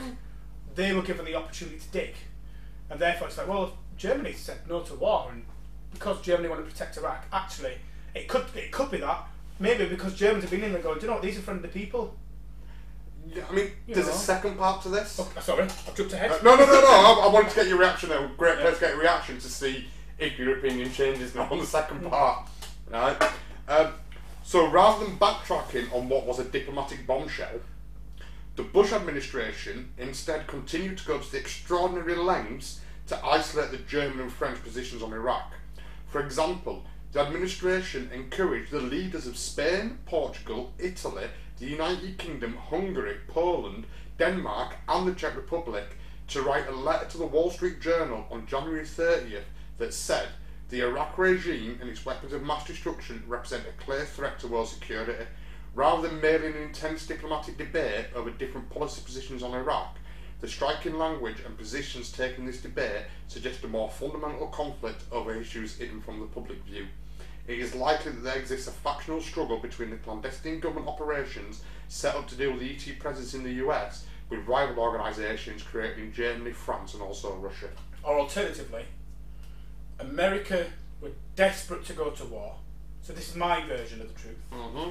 America were absolutely desperate to get into Iraq for oil, gold, getting rid of Saddam Hussein, setting up a fucking KFC, and getting hold of whatever all the lithium mines and everything else they could get their hands on. Um, with that in mind, they couldn't just go on their own. They knew they'd get beaten like they did in the first Iraq, first Gulf War. They, They went on their own. They were fucked. They needed a, a UN mandate, which wasn't going to get across Germany and France are blocking it, and I think Germany and France have beat us anyway. Yeah. So So if we can get fucking all the other countries they had, they have, uh, and we could press. We could put pressure- Portugal, Spain, Portugal, Italy, United Kingdom, Hungary, Poland, Denmark, and the Czech Republic. that's even if you go to war without a mandate, while we're still sat here now, like 20 years later, Got going, half of Europe in there though. This was an illegal war, you didn't have a mandate to go to war. We had all these countries behind us. They wrote a letter. So Yeah, but that, that look, the UN is there to stop war. Like, you, it's still illegal. Just you had all these countries that could have 10 out of fucking 12, don't matter. It, no, it's still I illegal, but they're, they're, that's their, But that was America. their moral backing. Like, everyone's behind it except those two. That, that was America's ace card, and when I say ace card, it's arse covering exercise. They Mhm. went, here's my ace, here's my arse covering exercise. Half of Europe says I'm fine to go to war. We're going to go to war. So if you fuck me, you're going to fuck Europe. And at the same time, Europe were told. I mean, it completely fucked the UN. The UN had no power ever since. Yeah, yeah. They tried to create their own UN army now to fucking circumvent this sort of shit. But um, Yeah. but And that ended in Brexit, so.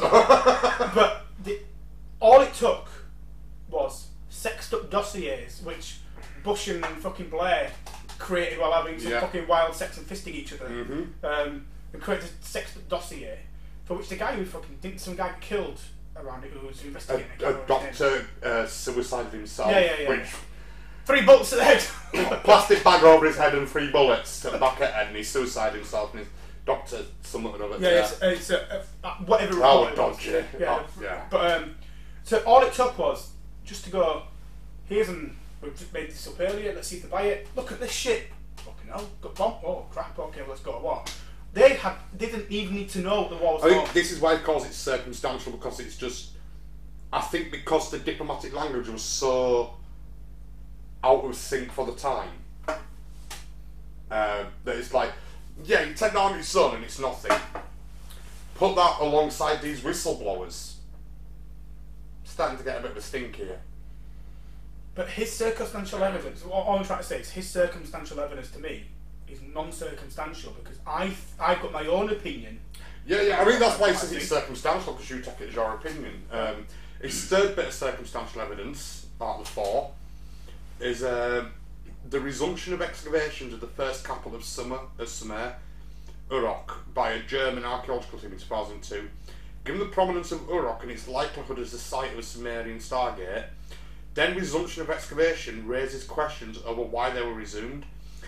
At this time, and what is being sought, Given that political tension in Iraq had not significantly diminished in 2002 from the first Gulf War, and with it being a likely source of future military conflict with the US, it can be suggested that there are powerful hidden motivations for what on the surface appears to be a purely scientific dig of an ancient Sumerian capital. So, what he's saying here is that this looks like a purely scientific dig, but your Germany sending your archaeologists to do this dig, tensions haven't died down from the First War looking like there's going to be a war and it's going to be in this region. You got your friends with America. You go in there, you're going to piss off your American mates. Why? Why would you go in there? There must be something there for the dig that outweighed pissing off America. Okay. So what about this scenario that when you ask a team of scientists and archaeologists who've got no political influence or give a shit about policy, Yeah, like, but it's not on them, is it? It's they had to be given permission from the German government to go out there. yeah, but So it's the German government essentially. Th- Those archaeologists ain't got a fucking. They ain't got a fucking any skin in game on international politics. Or there's going to be war or So not. they, they said we've raised some money. Um, Iraq are saying we can go dig the I most. don't even think they raised the money. I think it was German government paid for. Well, either way, we can just think. At the time, you know, the, the Iraq government saying we need some assistance to dig the oldest known civilization place on Earth. It's fucking tantalising. It's wonderful. Which, which archaeologist wouldn't jump at that? So, but we don't have the capabilities or the knowledge technically to do it. Who does? Germany, you've got some fantastic archaeologists. Do you want to come over and help us? Um, I could see that personally as being completely independent, as being we might go to war, and if we do go to war, you guys need to fuck off. But at that time, though, Iraq wasn't even part of the conversation in 2001. Uh, 2002. I don't even think, uh, even then, I'm not. In, like, forgive me if I'm wrong in the comments, but I don't think Iraq came into the conversation for war to really late. We were talking Afghanistan, let's go get Osama, and then they went, well, Iraq might have weapons of mass destruction. I, I, I assume, and I'm guessing now, but I think they would have been there before the discussions of weapons of mass destruction started happening with Iraq. I, I I've got a feeling this would be something like they went in February two thousand and two, and the Iraq the build up to the Iraq War was like June two thousand and three, or something. You know what I mean? I'm seeing like more than a year. And it doesn't happen overnight. If you can imagine, they go, do you want to come and dig? It's like, it won't go, oh, next day we can go. This, well, this would have been raising a, Yeah. a, a purchase order and getting people ready and I mean, it's, as soon as Donald Rumsfeld said that, I mean, when, when would Donald Rumsfeld said that? it would have been a long time going. Um, so in January 22nd, January 2022, 2000, January 22nd, 2003, Donald Rumsfeld said, called them all Europe. So they were they've well been, before. They've been there, say they've been there a year. Let's say, let's be generous and say they were January Yeah. 2002. They've been there a year. That starts coming out. That diplomatic language comes out in January. They've been there, right, we're pulling you out, we're bringing you on. It's been, it's It's building up, was building up, it's coming in next two, three, because war didn't happen overnight. You know, two, three was, it. right, we're pulling the guys out, we're getting them on while we can. Um, let's hope it's still, let's hope it doesn't get bombed, it's still there after, and you can go look it afterwards. so I think that link is very, very tenuous. They were already there. But I'm looking forward to the fourth piece of circumstantial evidence then. I'm not suggesting I'm, I, I can't, I can't say, say it right here. I'm just. No, no, no, but this is, this is our opinion. thoughts, this is our opinion on- on the knowledge, like we always said. We answer, we answer the question, does that believe on the opinion we've got, the research we've done, from the knowledge at, at hand. So this is me throwing stuff at you, and this is your genuine Right now, response opinion. to it. not even Yeah. So. The fourth piece of circumstantial evidence. Do I need to take another drink? Yeah. Do I need to go get my cricket bat? I'm not going to move this so you don't smash my phone. if you didn't like those second, and- you kind of accepted the first, kind of went, ah, alright, you call it circumstantial, I'll have that. You kind of just dismissed the second and the third, yeah? It, well, I think there's a, a, an alternative explanation that's more plausible. Yeah. So, the fourth one. It's a long paragraph, so please let me get through it before you dive in and attack me, yeah? Let me get the extra ready. The fourth piece of circumstantial evidence was the destruction of the space shuttle Columbia during its final descent on February 1st, 2003, at an approximate height of 38 miles and travelling at Mach 18. One of the astronauts was the first Israeli in space, Colonel Ilian, Ra- Ilan Ramon from the Israeli Air Force. Colonel Ramon reportedly played a role in the Israeli, Israeli attack on Iraq's nuclear facility in Iraq in June 1981 and there's been speculation that his mission involved intelligence gathering over Iraq during the shuttle's orbits. The destruction of Columbia occurred 16 minutes before touchdown when its fuel tanks would have been virtually empty. A likely source of the shuttle's destruction, given the speed and height of the Columbia, would have been some form of attack from an organisation or state possessing military capabilities well beyond any terrorist groups and indeed most nations. The likely cause would have been a clandestine government organisation that desired to send an important message to its US rivals of the threatened preemptive attack on Iraq. Or your own government doesn't and goes, I want to go to war. Or a piece of fucking tile fell off the shuttle on launch. Right, you don't know. you were reading that and I was going, what the fuck? I said that to the camera because what the fuck is this got to do with Oh, anything? by the way, I love because I, I we filmed these like four week in advance before they go out. I love that you've not seen you watching the week before they go out. I love that you've just done something to because there's a couple of where I just gone. Were you not knowing? um, But, um, right. so Hold on. Columbia, if I remember Columbia correctly, There's two clubs, not the one that blew up in 1980. that's Challenger. yeah, yeah. Right, so Columbia is the shuttle that took off, successful launch, successful mission, came back to Earth. Try to land. on re-entry, fucking exploded, Yeah. right? And massive fucking all souls lost, massive tragedy, massive investigation, and it turns out I remember seeing the video where as it's taken off, a piece of ice falls off the Yeah, yeah, yeah, booster, yeah. hits it and knocks one of the silica tiles off the, the black tiles on the bottom, which is the heat shield.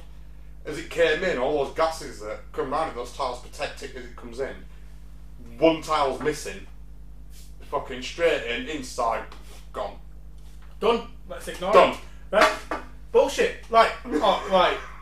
But no, C- Columbia was uh, it was taken out by uh, a clandestine government organisation to go. You're gonna, we can do that. How is that? Do you want to go to Iraq? How is how does he even class that circumstantial?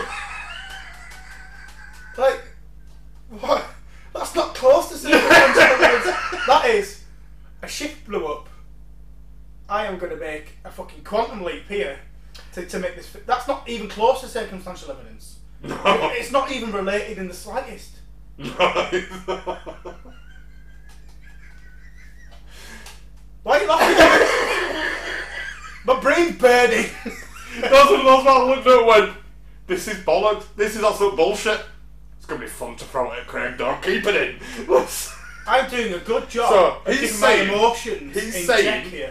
He's saying when you take into all these bits of that look like bollocks, but when you take into account the whistleblower accounts Okay. with the uh, dodgy, with the really extreme diplomatic language and call them all Europe, Bullshit. with the Germans just starting a dig in Iraq in the Sumerian temple, We kind of debunked in discussion. and then Columbia gets blown up. Look at, not saying, not saying it's dodgy, but that's dodgy. That fucking paper dodgy. Fuck's sake, man. Did you make that up just to piss me off? No, no, no, no, no, no. The, the link to his paper is in the comments, uh, in the description, sorry, and that is his exact words. That is taken verbatim from his paper. Right, can I ask you a question then? Right, okay. You you made a big fucking song and dance at the beginning of this video about the academia and how fucking wonderful this man is. And he could pull this kind of bullshit. Is that right? A lot of the stuff he does is brilliant. I just, I love that bit. Sorry. So you're saying to me, it's this doctor who's wrote all these papers and all these books and he's fucking should be he should be revered and renowned. And then you said to me, uh, yeah, what the fucking challenger? that, that, that was just bits. I could, Columbia, not Challenger. Two different tragedies. Fucking both blow up. Columbia. One yeah. went out there and blew up on his way back. Challenger, Challenger went about five seconds or something, I think. Yeah, God sorry, bless him. but um, Um, but he, he, he said that a doctor who was supposed to love and revere. that, that, is, that is on his paper. That, that is the four second. Why, do, I- why have I not found this? Why have I not got it in my... There's a link. I'll send you the link tonight. Does it, does, it, does it come with a little joke at the end or something? no, no, no, no. So honestly, that, that's his, Right. So what I'm gonna do. right? So is this honestly his four? His four. This is his four evidences that this could. No, no, no. He's got a lot of evidence in his paper. These these four circumstantial evidences. Right, okay. So it, it goes on to, um, you know, he references Sitchin and he, he talked about international Okay. politics and clandestine and disclosure and all that lot. Um, but so, you know, you can see there's his paper. It's fucking massive. Goes on loads, right? Um, but just so you know, I'm not lying. Um, where are we? Da, da, da. There you go. In his paper, the fourth piece of circumstantial evidence, but the Yeah, I first get face does a Columbia. Fuck off. Sorry. Michael. It goes on to say, which I didn't include in my notes, but since I've got this paper up, when all the primary and circumstantial evidence is put together, what emerges is a very plausible case that supports Henry's thesis of a power struggle that goes to the art of the ET presence and the continued clan- clandestine suppression of ET related information and its full implications.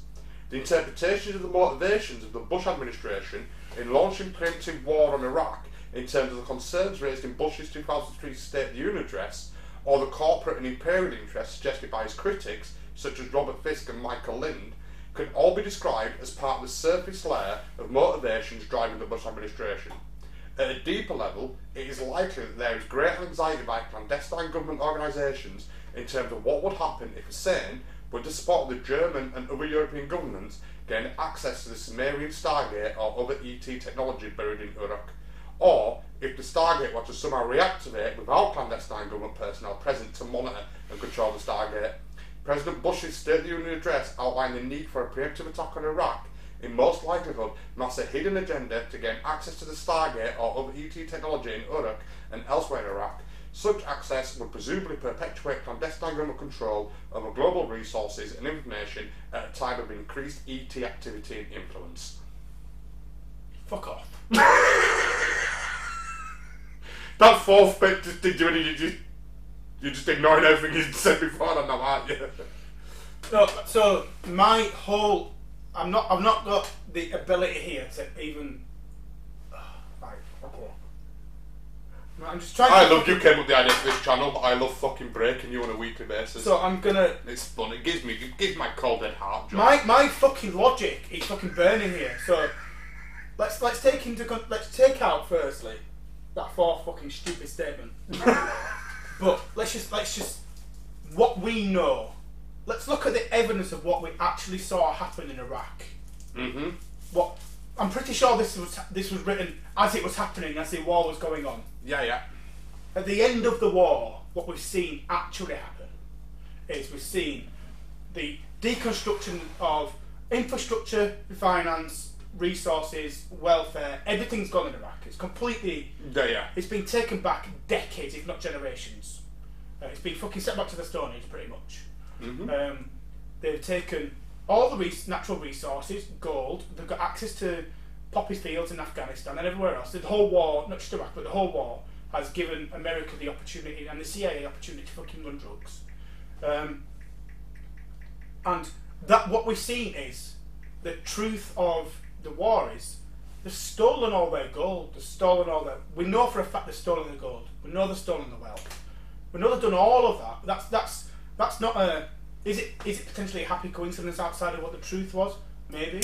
But when I look at the evidence of the war, I've never seen a single shred of evidence to suggest that by now what I would have expected, by now, honestly would have expected is um, by because we know that we both look at news and media that's not just westernized. Yeah, yeah. We It's world news we'll look at in different forms and different guises. Yeah, I, do- I know like a lot of people will say, "I'll watch Russia Today," and people go, "Fucking should be watching that." You know, I'll watch. Um, All propaganda machines. I'll, I'll watch Sky News and see what they're saying about the coronavirus in Europe.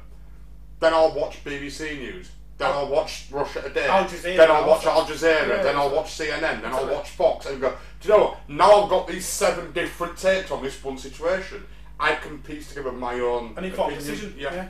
So what I would have wholeheartedly expected, one hundred percent, without fail, is the people of Iraq around that period, if they'd have gone in for this particular reason, for this Stargate, there would have been one more piece of evidence. Someone would have said something, someone would have videoed something, someone would have photoed something.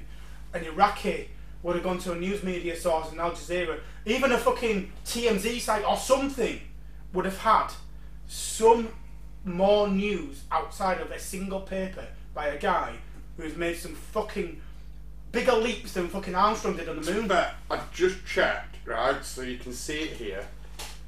We uh, UK USA invaded on 20th of March 2003, right? Yeah. And he published that paper on February 3rd 2003. Okay. So he published it just before the war. But the Germans were still in there over a year before that. Yeah, yeah, but no, I'm saying we were talking about, cause we were Oh, talking yeah, about when he yeah, through the war or during it. and. He actually published it Just like, just, just a month before, like four weeks before. But I'm sure he would have been writing it for weeks. you know. Yeah, yeah, he'd been writing for, for And he, and he would and he would have seen the political things going. This is about to happen. The wheels going on because it was being Mhm. it was being discussed in our parliament for months. You know. So Well, I think it took three acts of parliament yeah. to get approval to go So it wasn't. It was just reporting the news. We've discussed it before on other on other Yeah. conspiracies. Symptoms specifically, the report in the news that you don't necessarily get to hear. Um, there's, there's a bit he put somewhere saying there'll been some Iraqi that has said this is a, so his paper starts off saying we went to war on Iraq because Saddam's got a Stargate. Then about halfway through it changes to he hasn't got a Stargate but he knows where there is one, Mm-hmm. and he's got the Germans in digging up. Okay. And then near the end it's well they've not found it yet but the Americans got in there to find it first. I heard that the the um, Anunnaki buried it until they were ready Yeah, to come back, Mm-hmm. and they think they found it to Yeah. excavate. So they're going that certain things like, oh, we went to war in Iraq because Saddam's got Stargate. No, he don't. And halfway through the paper, it's oh, he knows where the Stargate is, so that's why they went to war with him. in the cigarette. Yeah, in the cigarette. And then by the end of it, it's like, oh, he's got the Germans in to dig it up, and that's why we went to war with him, so so we could take over it, and UK and US could dig it up instead. So it starts out being he's got a Stargate to be he knows where it is, So he's like, oh, Saddam's got a Stargate. No, I am. So you can see like America sort of going, no, I am. And uh, then like a couple months later, um, he knows where it is. Right, okay. You can't get it out there, can't get it up, it's fine, don't worry. Not to worry about. And uh, oh, uh, they've got a team of German archaeologists helping dig it up. Right, now we're going in. Now we're putting a stop to this. Now we're taking it. Now the Germans are digging. Yeah, now the Germans are digging, we're going. But the, there are, I am sure, lots and lots of excavation sites around the world, maybe in ancient Egypt, where there's some very. We, we, I, I talked to you before about Edgar, Ca- Edgar Cayce in the Hall of Records, and he was suggesting that you know the Hall of Humanity's records are in are in the, the Sphinx, Yeah. um, and also the Mayans. You know, talking about that 2012 was going to be the new conscious yeah, well, leveling of, there's- of, of the world, and which I actually think. Now I'm thinking about it. You know when, and this is a complete conjecture. This is just guesswork for me. But were talk, the Mayans were talking about 2012 is the start of a new beginning, the start of a new consciousness. which got translated to mainstream media as 2012, the Mayans to predict the end of the world. Do you know what started at a very similar time? Have, have a guess. Collective evolution or the Kind yeah, Google AI. Google AI started same similar. year. Yeah, it's around that period. So, so it's our con- our consciousness is going to be shared because it's going to be fucking via a Google. We're all going to have Yeah. chips in our brains, and Google's going to go, well, you all, you all. So potentially the Mayans are talking about you all get to this upper consciousness, and you can all be a hive, and you can therefore be whatever you want to be. But, Well, since, since you mentioned upper consciousness, there's he goes on in his paper. Uh, we're going back up in his paper now because we've kind of bounced around it today. Um, has so he talks about the return of the Anunnaki. yeah, Uh, that's why we went into this target. And there's three perspectives on what that return is. can I Go on. Well, I don't even know what perspectives are. So one's going to be political, one's going to be let's hide the ETs. If we can't disclose ETs, I imagine. Um, no, you, you kind of just want so after a 12 year lull in excavations, a team of German researchers in 2002 resumed excavations in the buried city of Uruk. Using a magn- magnetometer, which is able to detect the presence of man made objects beneath the soil, and a powerful computer system in Germany, German geophysicists were able to map out the buried structures of the sprawling ancient capital of 5.5 kilometres squared. That was where Sumerian civilization began. Mm. Excuse me. An important event in the Sumerian description of the Anunnaki was the was the Anunnaki's final departure from the planet during a series of cataclysmic events that in the period 1800 to 1700 BC. A wide number of sources describe the present era in terms of a prophesied return of the gods slash Anunnaki. The notion of a prophesied return in the context of the Anunnaki presence varies in meaning according to three different perspectives. The first perspective is based simply on the idea that the gods or Anunnaki physically returning to resume a prominent role in influencing human affairs and overseeing the use of the resources of the planet. In such a scenario, the first wave of Anunnaki would arrive to create the favourable conditions for the anticipated re- return of the Anunnaki elite. This would involve the less Anunnaki first returning and activating the Sumerian Stargate that would be required for the return of their leaders. Presumably, this would be heralded as a sacred event that should be celebrated by all, Ameri- all, humanity. That's, I, got the wrong end of the stick then, so you're going to have, have to then talk about Nibiru as the next one, as, as Mhm. Nibiru as a planet. Um, Right. Yeah. So, uh, the authors Clive Prince and Lynn Picknett argue that there's been an identifiable train of global events involving key religious and political actors preparing humanity for just such a return. This is kind of what we were saying earlier, where we're going, the CIA have just released all their documents, the US military released all their documents, the Pope has turned around and said, oh, just because if aliens exist, it don't negate the Bible. Yes, yes. That kind of plays into the first perspective Yeah. That you know, where he says at the end that uh, um, the authors Clive Prince and Lynn Picknett argue that there's been an identifiable chain of global events involving key religious and political actors preparing humanity for just such a return. It also leads. Have you, have you ever heard of Project Bluebeam?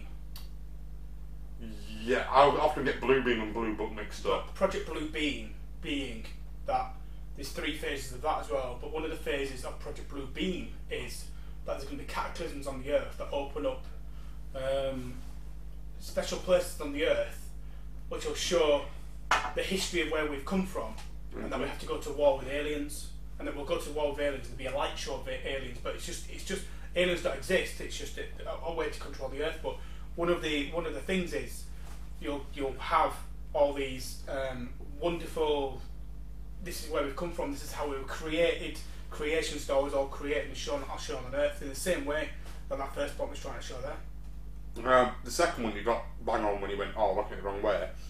The second perspective is the return of the Anunnaki is the return of their homeworld, the planet Nibiru. Indeed, there has been much interest generated by a range of books and online websites devoted to the topic of the return of Nibiru, the homeworld of the Anunnaki. Many authors cite a variety of astronomical evidence supporting the idea of a tenth planet that has long been speculated to influence the orbits of Uranus and Jupiter and Neptune, ever since it was found that Pluto, discovered in 1930, could not account for these perturbations. In the late 1970s, two astronomers from the US Naval Observatory, Tom Van Flandern and Richard Harrington, began publishing a series of papers supporting the existence of a tenth planet. Can I ask a question there before we go to the Mhm. next point? I'm pretty sure that Sitchin said he took, called it the 12th planet because he included the moon and the sun as, Yes. as planet as Yeah, yeah, planets, yeah, yeah. planetary bodies. Um, which means if they're willing to include a moon and they're willing to include the sun, it shows that they didn't know anything about astronomy because Jupiter, Jupiter got and 16 of them or whatever. Yeah. Yeah, yeah. So really, it should be planet 804. Yeah, I mean, the, the, the Earth have nine moons. Well, we've found, we've got a second moon as far as I'm aware. It's so very very Pretty small. sure I saw an episode on QI it said we have nine moons. It's tiny pieces of debris, effectively that the Um, big, bigger than debris, but not. it's like basketball size Yeah, and yeah. stuff like that. Yeah, Um, yeah. But yeah, um, so um, the most widely cited reference to support the thesis of a tenth planet that is known but not released to the general public is a series of press releases by the astronomical team that was searching a part of the sky which calculations by Van Flandern and Harrington suggested would be where the tenth planet was. Yeah. In December 1983, the chief astronomer in charge of the infrared astronom- astronomical satellite run by the Jet Propulsion Laboratory, Dr. Gary Neugebauer, announced possible confirmation of such a planet. The Washington Post reporter summarised the announcement wrote, a heavenly body, possibly as large as Jupiter and possibly part of the solar system, has been found in the direction of the constellation of Orion and orbit by an orbiting telescope. After a total of six major newspapers covered the announcement, there was a retraction of the announcement and public silence by astronomers on the possible existence of a tenth planet. Rumours began to emerge of an active campaign of suppression of information and intimidation by clandestine government organisations. For example, one of the astronomers at the US Naval Observatory, Dr. Richard Harrington, spoke publicly and wrote articles on the hypothetical planet X, and there has been speculation that, di- that this directly contributed to his untimely death by natural causes in 1992. Natural causes of By natural causes. I've got I've got no issue with people being silenced because I think it happens. But I have an issue with it. Trust me. no, no issue with it. It deserves to be. No, no, no. I have issue with it. I believe people are silenced. Yes, yes. I strongly believe people are getting Clintoned. yes. We're gonna call it from now on. Get you fucking Clinton. He committed suicide. Suicide. Natural causes. No, you got fucking Clinton. Yeah, high and fell on, fell on a train track. Um, as was some of them. Some people shoot themselves more than once. Three times hit back at Ed. Fucking hell, I missed with the first one. I've got half an head left. Um, I get that people will be silenced, and that happens. And I Mhm. get it, and you can link that to possibly be natural causes. I don't even natural causes, but potentially it could have been.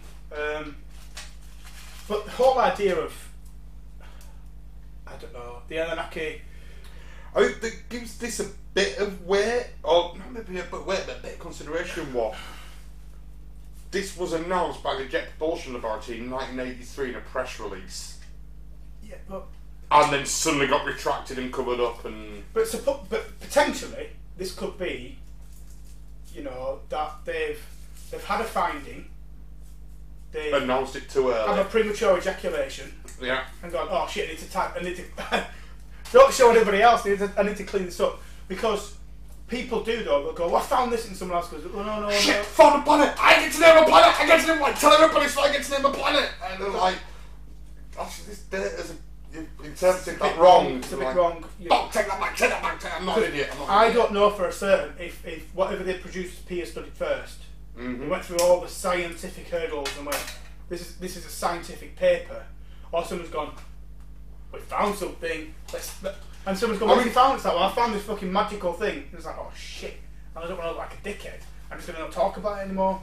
To me, the fact that Richard Harrington discovered it, Dr. Richard Harrington discovered it, um, Dr. Jerry Neugebauer announced it, retracted the announcement, and Richard Harrington went on to publicly speak and write articles about it. Like, no, no, I was fucking right, this exists. And then allegedly got Clintoned. I don't have a problem with um, there being planetary bodies in our solar system that we've not yet found. Mm-hmm. That's of course that can happen. We we we found just last week, if I remember rightly, something about uh, fifty kilometers wide going to be skittling past Earth. Yes. We, we can't we can't see everything in the solar system. You know, Mhm. uh, it's the way it is. However, something the size of reported size of Nibiru on an elliptical course. So unless it's directly opposite us behind the sun, at some point that big, coming round the sun on an elliptical course, it becomes visible. It has to become visible. Yeah, I mean, we've, we've noticed the gravitational changes between Neptune and Pluto that Neptune and Pluto can't explain. Yes, correct. When we recorded them. So there's something there that we recorded that causes the gravitational changes. That, it's not the size of Jupiter because we'd see it. yeah, probably, yeah. So is there anything else you want to put in to this theory before we go to closing? Um, I could probably talk all night, but yeah, let's not. Let, let's Yeah. just go to. I, I could talk a lot more, but um, yeah. So I'm, I'm gonna go. You do go want to close first. first? Me first. All right then. So does Saddam Hussein have a Stargate? Does that believe? Do you want to give some context behind? Well, that's the question. oh, okay. Saddam Hussein. We went. Does Saddam Hussein have a Stargate? That's what I'm gonna answer. Um, my thoughts on this is that um, we mentioned the Mayan 2012 prophes- prophecy and that, and it, and it never happened, or did it? Depends on your perspective. Yeah. You know, we're like, oh, it's the end of the world. That didn't happen. We've just spent about 20 minutes talking about Probably the more. new age and evolution of consciousness and stuff. So, um, the circumstantial evidence that he puts forward creates a compelling narrative, What compelling narrative? but it's bollocks. What? There's nothing compelling about the narrative. Well, sorry, it's your uh, your It- guy. it- Sorry, but no, if, if, if you're, want to say gullible, but if you're easily swayed, then that circumstantial evidence can, can, can create a compelling narrative. I can see how it can pick up steam with that. the only thing compelling, in my opinion, is not compelling, but the only thing of that narrative can agree is the whistleblowers. Yeah. People talk. Yeah, but if, if you're already inclined and you're wanting to believe, Yeah. and God, there's whistleblowers, then there's Yeah. um, diplomatic relations, then there's the archaeological dig, and then there's Columbia, like, oh, that all fucking makes sense, you're just not seeing it, you know, it, yeah, I can see how that goes. Um, one thing, what, I, I, I, I suggested this for tonight's topic, It turned into theological. because cause I thought it'd be fucking funny. I tried to be a bit of a dick and thought, let's see Craig argue logic with a completely batshit fucking theory. I fucking tried, okay? Right? I tried. I, during my research on this, I was fucking surprised how deep this theory went. But it's only based around two people, really. Yeah, but those. Then you go off into theology and religion and, and consciousness and, and human collective and, and technology and, and but where the fuck we've gone all around the houses tonight. It's been fun. I, I didn't expect this to be as No, deep as no. it fucking was. I thought an hour in we'd be saying fuck off, but you know. And the thing that, like I said, I, I only mentioned, I only brought this theory up and suggested it for tonight because I thought it'd be fucking hilarious to do something crazy. But when you sit back and look at it, this involves all the ingredients of a classic conspiracy theory. Just now, yeah. They've got aliens, forgotten history, um, government cover-ups. You- You've got all the fucking Technology, points. Mayan calendar, everything. whistleblowers, Mayan calendar. We've got Nibiru. We've got, how the fucking how many has been on? Like, This is like, and I'm close to calling this the perfect conspiracy theory. Because it has every every ingredient you need, all tied up nice and neat in a nice singular theory. And it's like, this, this you know, we've got fucking, we've, we've got the hippies and the History Channel. We've got we've got something for all of them in this one. We've got the hippies talking about higher consciousness. We've got the History Channel talking ancient aliens. Come on board, lads. We've got something all for you here. You know, it, Perfect writing So, perfect right to sell a book. I know. fucking Right. zip my mouth. Isn't my fucking conclusion? Um,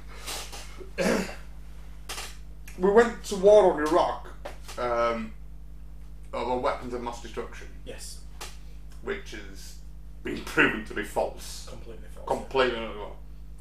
One thing, this is the thing, I, I spent an, I spent like eight hours one day trying to research this.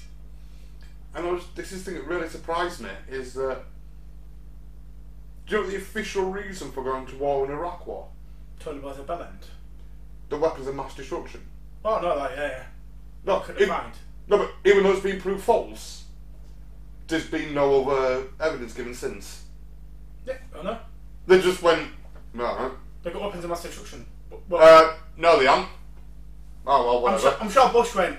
You can't always be right. Something like that. No, there's been no comment. I can't find any comment on it anywhere. I'm just gone. Well, well we did it, didn't we? Yeah, uh. So you've got Dr. Salla going. This is why I went to war, and if you look in a certain light, there's a reason for going to war. And you got the official narrative going. This is why I went to war. And went, yeah, but that's fake. Oh, we got nothing. apart from oil and gold. Yeah, they're like, yeah, we got no. It's like, no, but we've proved your official theory wrong. Do you want to give us?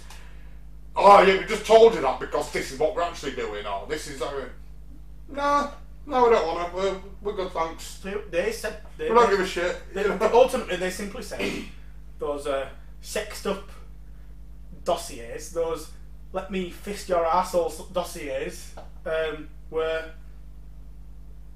basically it was just false, inf- well, bad information, bad Yeah. intelligence. Oh, we got it wrong. Never Bad mind, intelligence. We, fine. we, Yeah. we've just displaced six million Iraqis who then ultimately turn into you know, Destroyed an economy, and an education system, and, And a society, and a culture. And, fucked, fucked the Middle East, and then we've got ISIS, Yeah, yeah. and we've got all these wars. It's like, oh, right, really? Yeah, but that's just bad intelligence, mate. Yeah, we lied.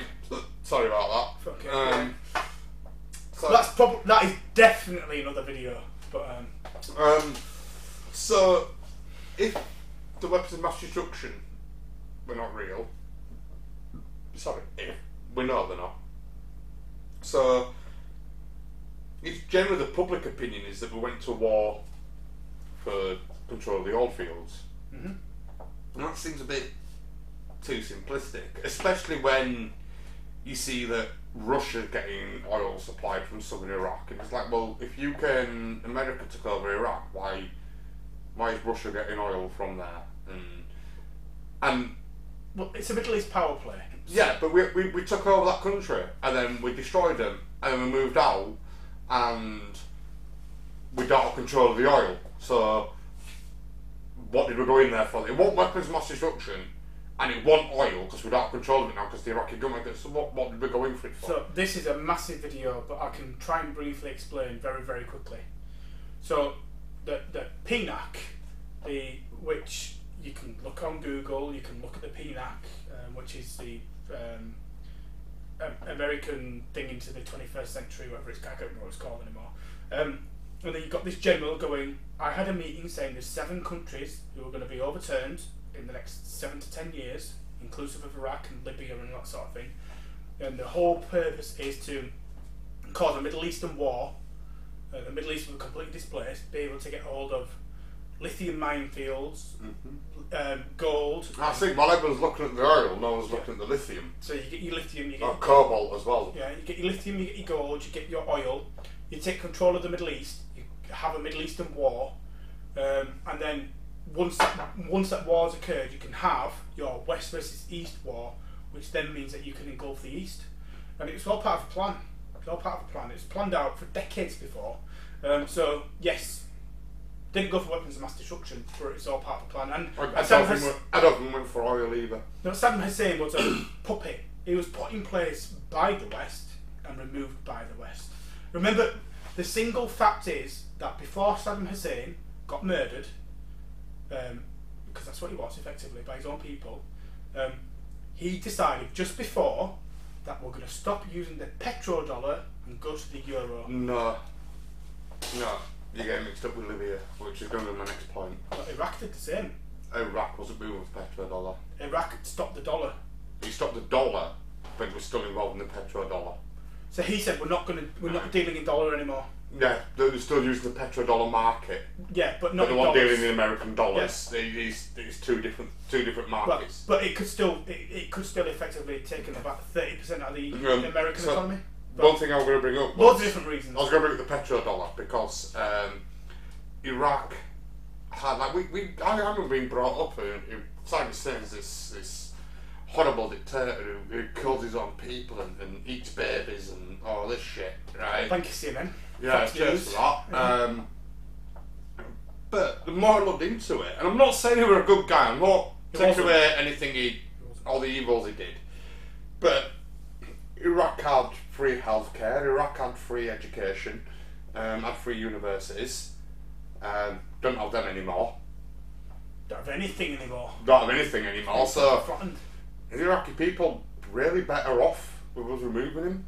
Um, and the reason I'm going down that line of thinking is that um, when we removed Colonel Gaddafi from Libya, um, that was apparently Hillary that, did. Hillary did, yeah. that was partly because um, he was going to move away from the petrodollar. Mm. Um, but again, same semantics. Libya had free healthcare, free education, free universities. Doesn't anymore. What did they not have? Venom. What did they not have? A Rothschild bank. They did not have a central bank. Yeah. Um, I'm going to ask, just got today's episode. I could go down so many rabbit. This is the problem. Mm-hmm. can, you can rabbit hole me now. You go for ten more hours. Iraq had free healthcare, free education, free universities, and a Stargate, and it got attacked by the US and the UK. Okay. Libya had free healthcare, free education, free universities. Does this mean Libya had a Stargate as well? Don't ask me that. Can you just fucking close? That's my clause! You've not said what side of the fence you sit on. No splinters up your rusty arsehole. Tell me what you're fucking. I, I'm genuinely on the fence right now. Really? This I am shocked. I can't do even do I do. I believe a clandestine government organisation is covering up extraterrestrial communications? That's not the question. Yes. Do I believe um, governments go to war for reasons that don't make public? Yes. Do I believe in the Nibiru? The gravitational um, anomalies between Neptune and Pluto say yes. Doesn't say it's a planet or a ship or anything, um, but there's something there. Um, do I believe in, let's call it ancient alien theory with the Sumerian cuneiform tablets and stuff? There's something to it. Now I need to investigate more, so right now I'd say yes. Okay. Do I believe Saddam was trying to dig up these artifacts and, and find a Stargate? Gonna lean on the side of yes. But the question is, did Saddam Hussein have a Stargate? That does not believe he did. I think he was digging for one, but I don't think he had one. Okay. This closing argument is fucking messy. it's messy. So, I'm done. I, I have to go all those questions just to lay my position out exactly. so I'm going to try follow the same route. So we, we follow something simple. So, does Nibiru exist? The ninth, the tenth planet. Um, as I said to you before, in my opinion, if the planet was a planet, it's not a spaceship. The planet was a planet.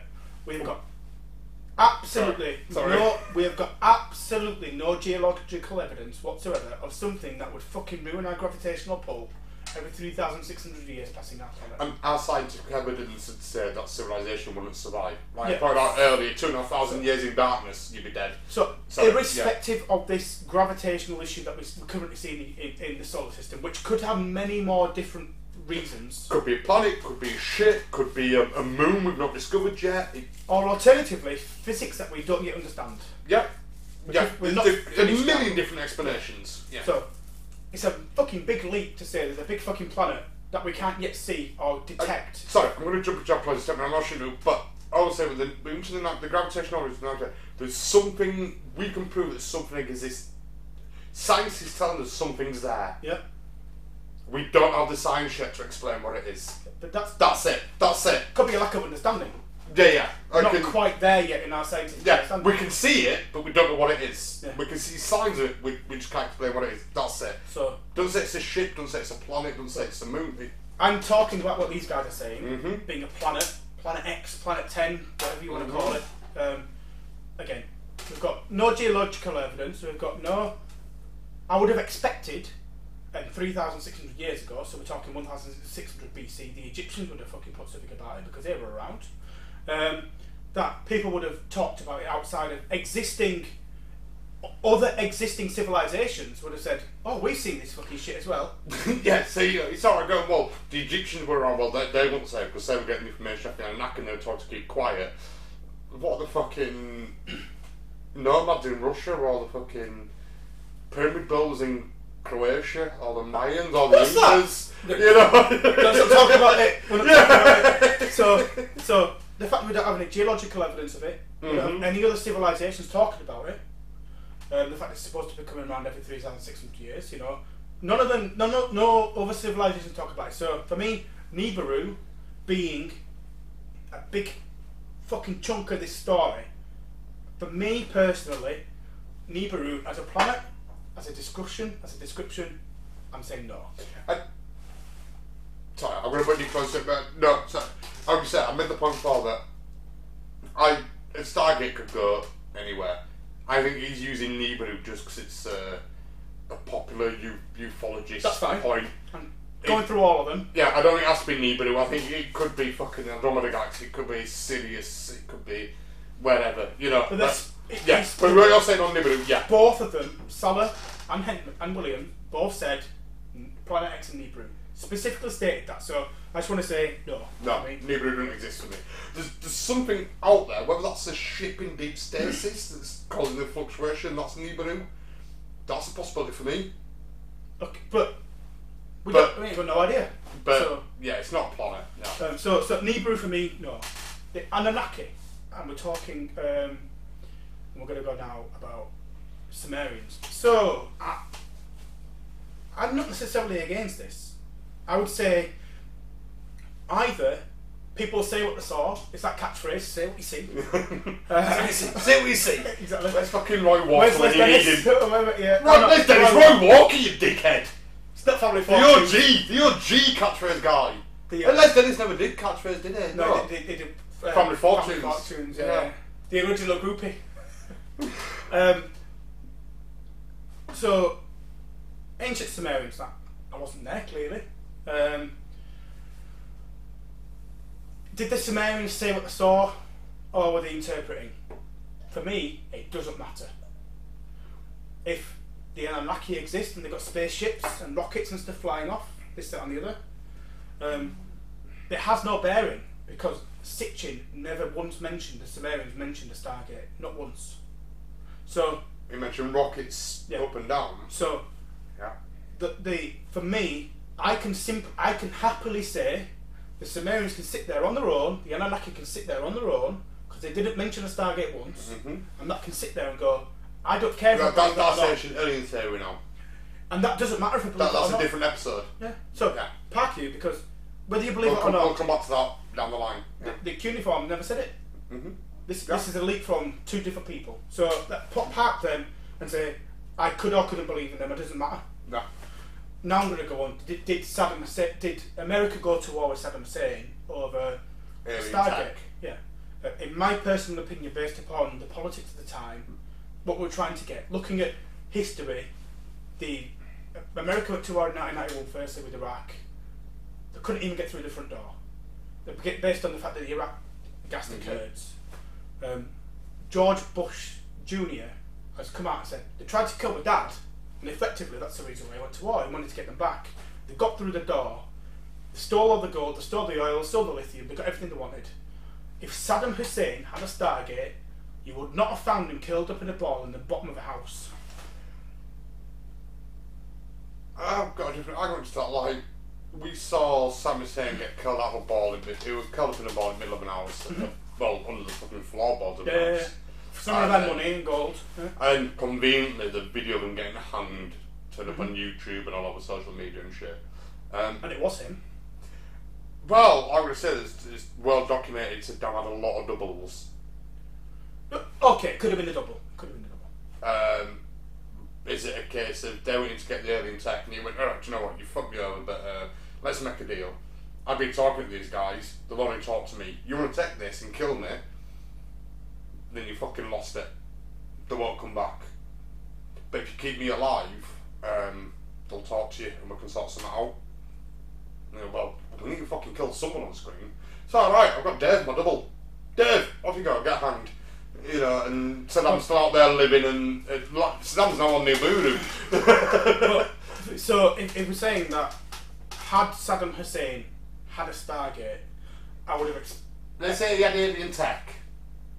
I would have expected his alien tech to be far greater than that of terrestrial tech. What if had alien tech, but he couldn't figure out how to use it? So they're saying he had a Stargate. So the series he had a Stargate, but he couldn't switch it on. Okay. So um, the the idea, Dr. Salazar paper, is America went in before he could turn it on. Okay. I, I said to you earlier in the, in the program today, I would have expected by now, 30 years after the fact, pretty much from 1991, yeah, 29 years, Yeah. um, or 2003 would say 20 years, pretty much. I would have expected an Iraqi photo from a, from somebody, a leak, a photo, something of any kind, a thread of truth, a thread of evidence of anything, and there isn't a single picture, artifact, nothing from anyone of any kind. You can't find it because it doesn't exist. There's, there's a great piece in um, Dr. Salla's paper that he sums up. I can't find it. I can't be asked. We've already pissed all over his fucking Right. ideas. where he says uh, anyone that could argue the official point is already dead, and the victors, i.e., Blair and Bush, Bush, aren't going to talk. That's true, but at the same time, So you're going, anyone that have got these pictures and have got these stuff, no, no, they're, they're dead. are you telling me that there's nobody, nobody in the last 20 years has been around a Stargate? Nobody. Oh no, would be. I, I can't. Um, this is the bit that gets me right. This sounds really funny, right? I can't conceive the idea of an Iraqi whistle whistleblower. Why not? I just don't. I don't see it happening with the way their communities and where they're going. An American whistleblower, Can I? yeah, I can. I don't believe it, and I'll tell you why. Because I've seen some.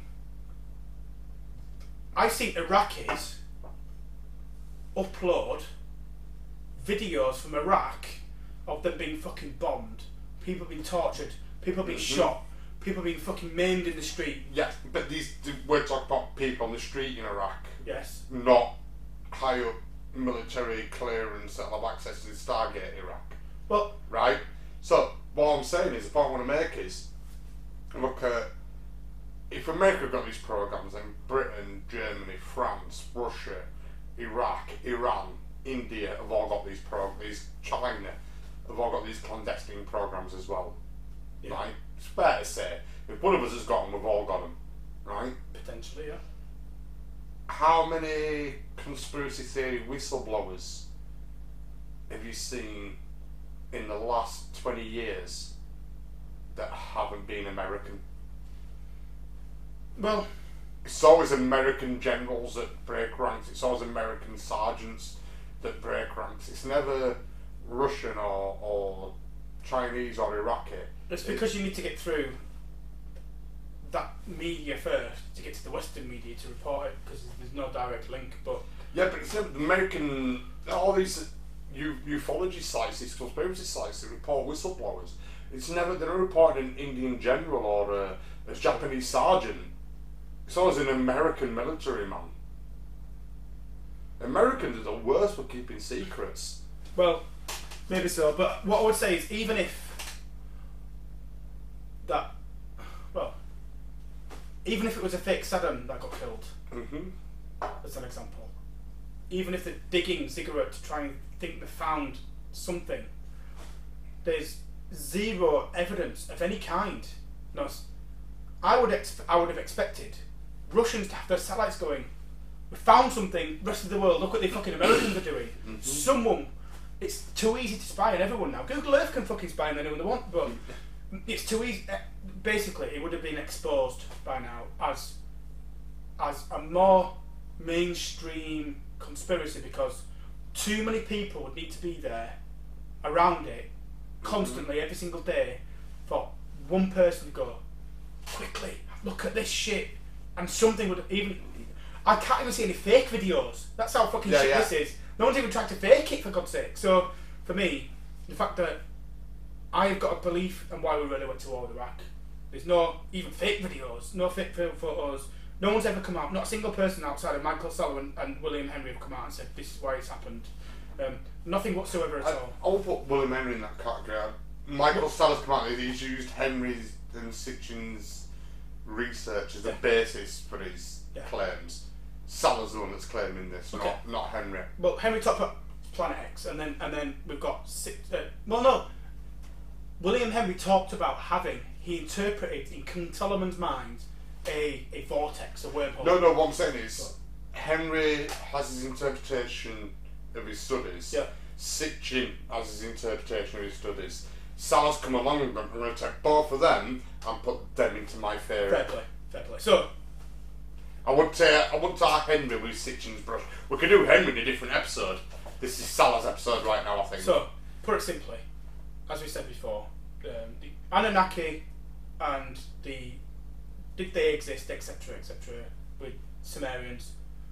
I can leave That's that aside. episode. Yeah. Because the Sumerians never said anything about anything once about uh, this this Stargate. No, not even mentioned it once.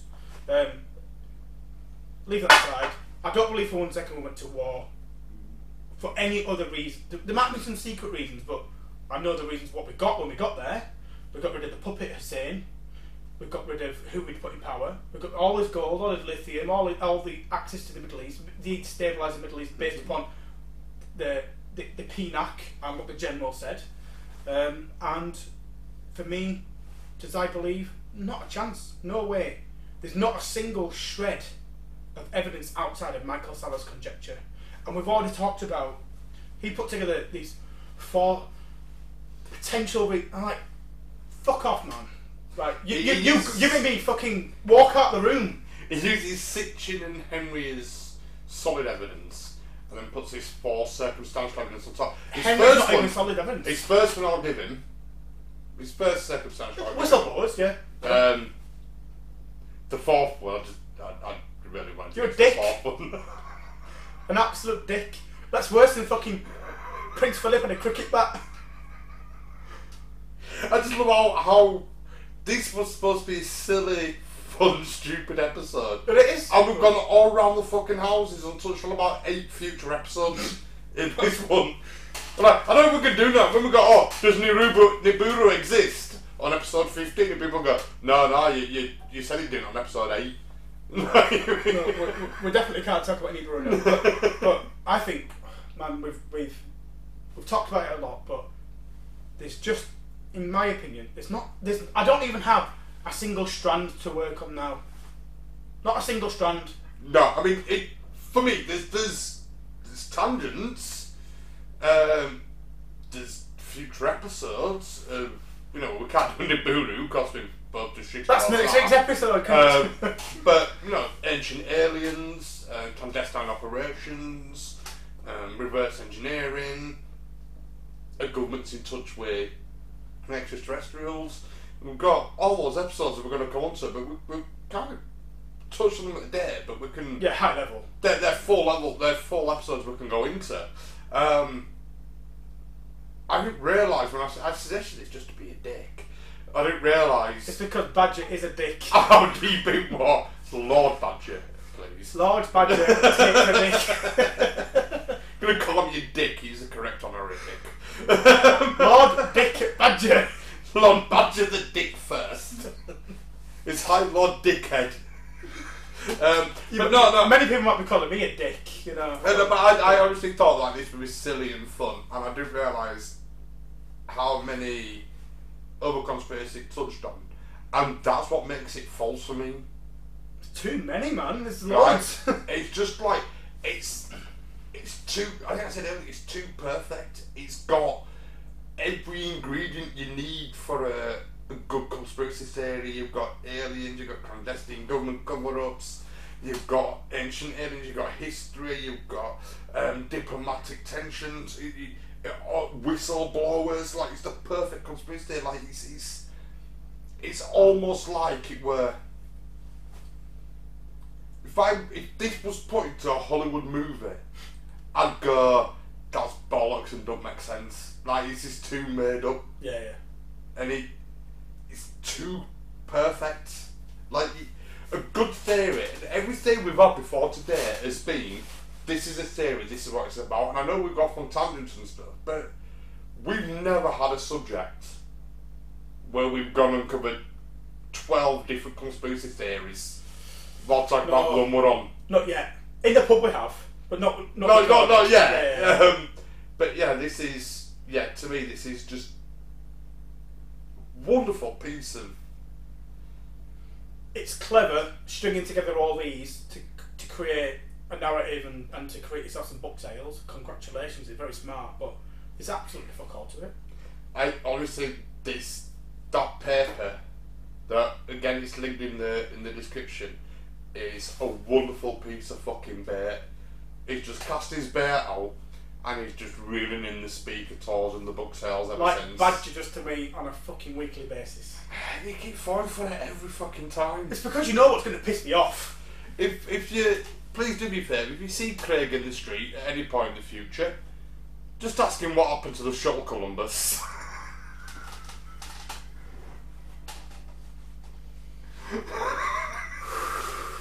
just like fourth fourth controversial evidence.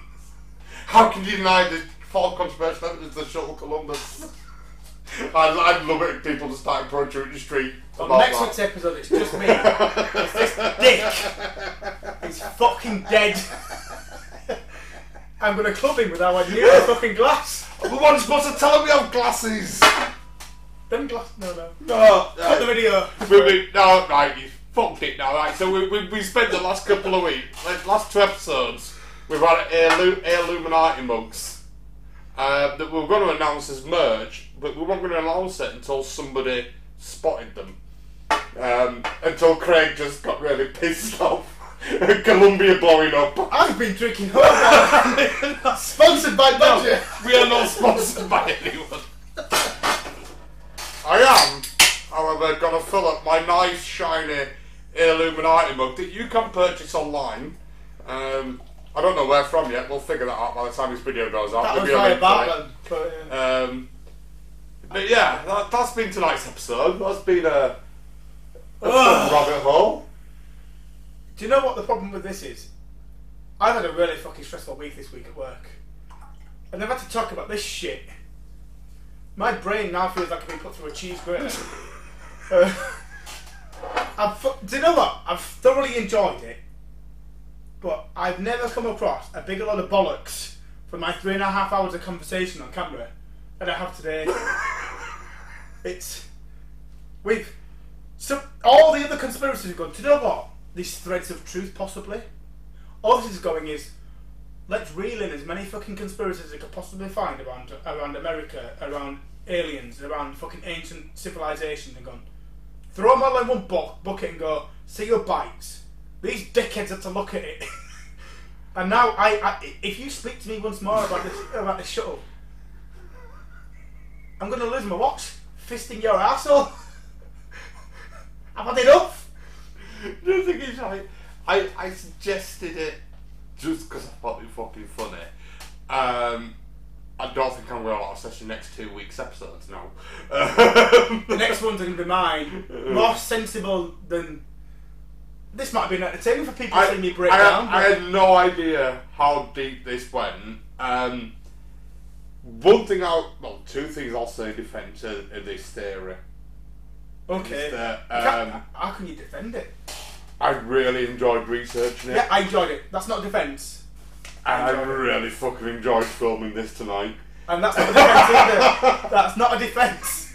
So I will thank this theory on two points. Even though that does not believe, I'd rather. I'm glad this theory exists for those two points. I would rather run through the streets naked with my fucking that does my believe Illuminati glass stuck up my arsehole and talk about this anymore. But I got to sit here with a full Illuminati, does not believe in Illuminati glass. I'm torturing you this theory for four hours. So, uh, Well, and that and my that note, just I believe neither of us do. I, I genuinely hope you've really enjoyed the episode. To be fair, this is probably the most fun we've had in an I, episode. I, I've enjoyed filming this more than he has. Um, I know I've enjoyed it, but what I don't like is having the logical part of my brain tick up my budget dick, going, I'm gonna fuck Craig, I'm gonna fuck Craig, take this Craig. I have with essentially, this is three hours of me skull fucking you tonight, Yes, isn't it? Yeah. At least an hour. At least an hour. At least an hour of me being skull fucked by Badger. Now, if that turns you on, take that home with you. I'm gonna cut that out and put it on Pornhub. We're not allowed anymore. I'm a child. But anyway, as always, we hope you enjoyed this as much as we do. Oh. I'm trying to close off. I'm trying to. I'm sorry. I'm sorry. This is going on. I'm trying to finish. I'm trying to close off. That's what she right? said. That's what she said. So I'm trying to finish. I'm just, it's just so nice. Skull fucking Craig feels velvety and soft. For those that know, Columbia, Columbia. I've given him the fist like I promised, you know. Oh. As always, please like, share, and subscribe because that's the usual box after show. But please, please, we beg of you, go tell two more people that No, we exist. not fucking two. Go onto your Facebook and go, how many friends have I got? And fucking invite all of them twats. You can find the ALEuminati on Facebook. The link is in the description. Click on it. Invite all your friends to it. Fuck it, yeah. That's it. I, I want to tell two people so start your discussion. list. They can talk. to- Just fucking invite all your friends. Invite all your friends. If ALEuminati is not at a thousand like a thousand followers on Facebook by what's it? Goes on Friday by Wednesday. I'm coming after all of you. Nobody wants that. My brain hurts from being skull fucked. You don't want I'm gonna that. skull fuck the lot of yous. And on that note, I'm going to go fall asleep and piss my pants because I've, I've, I've lost all my automated services. Till next time. See you there. Sit here, bastards.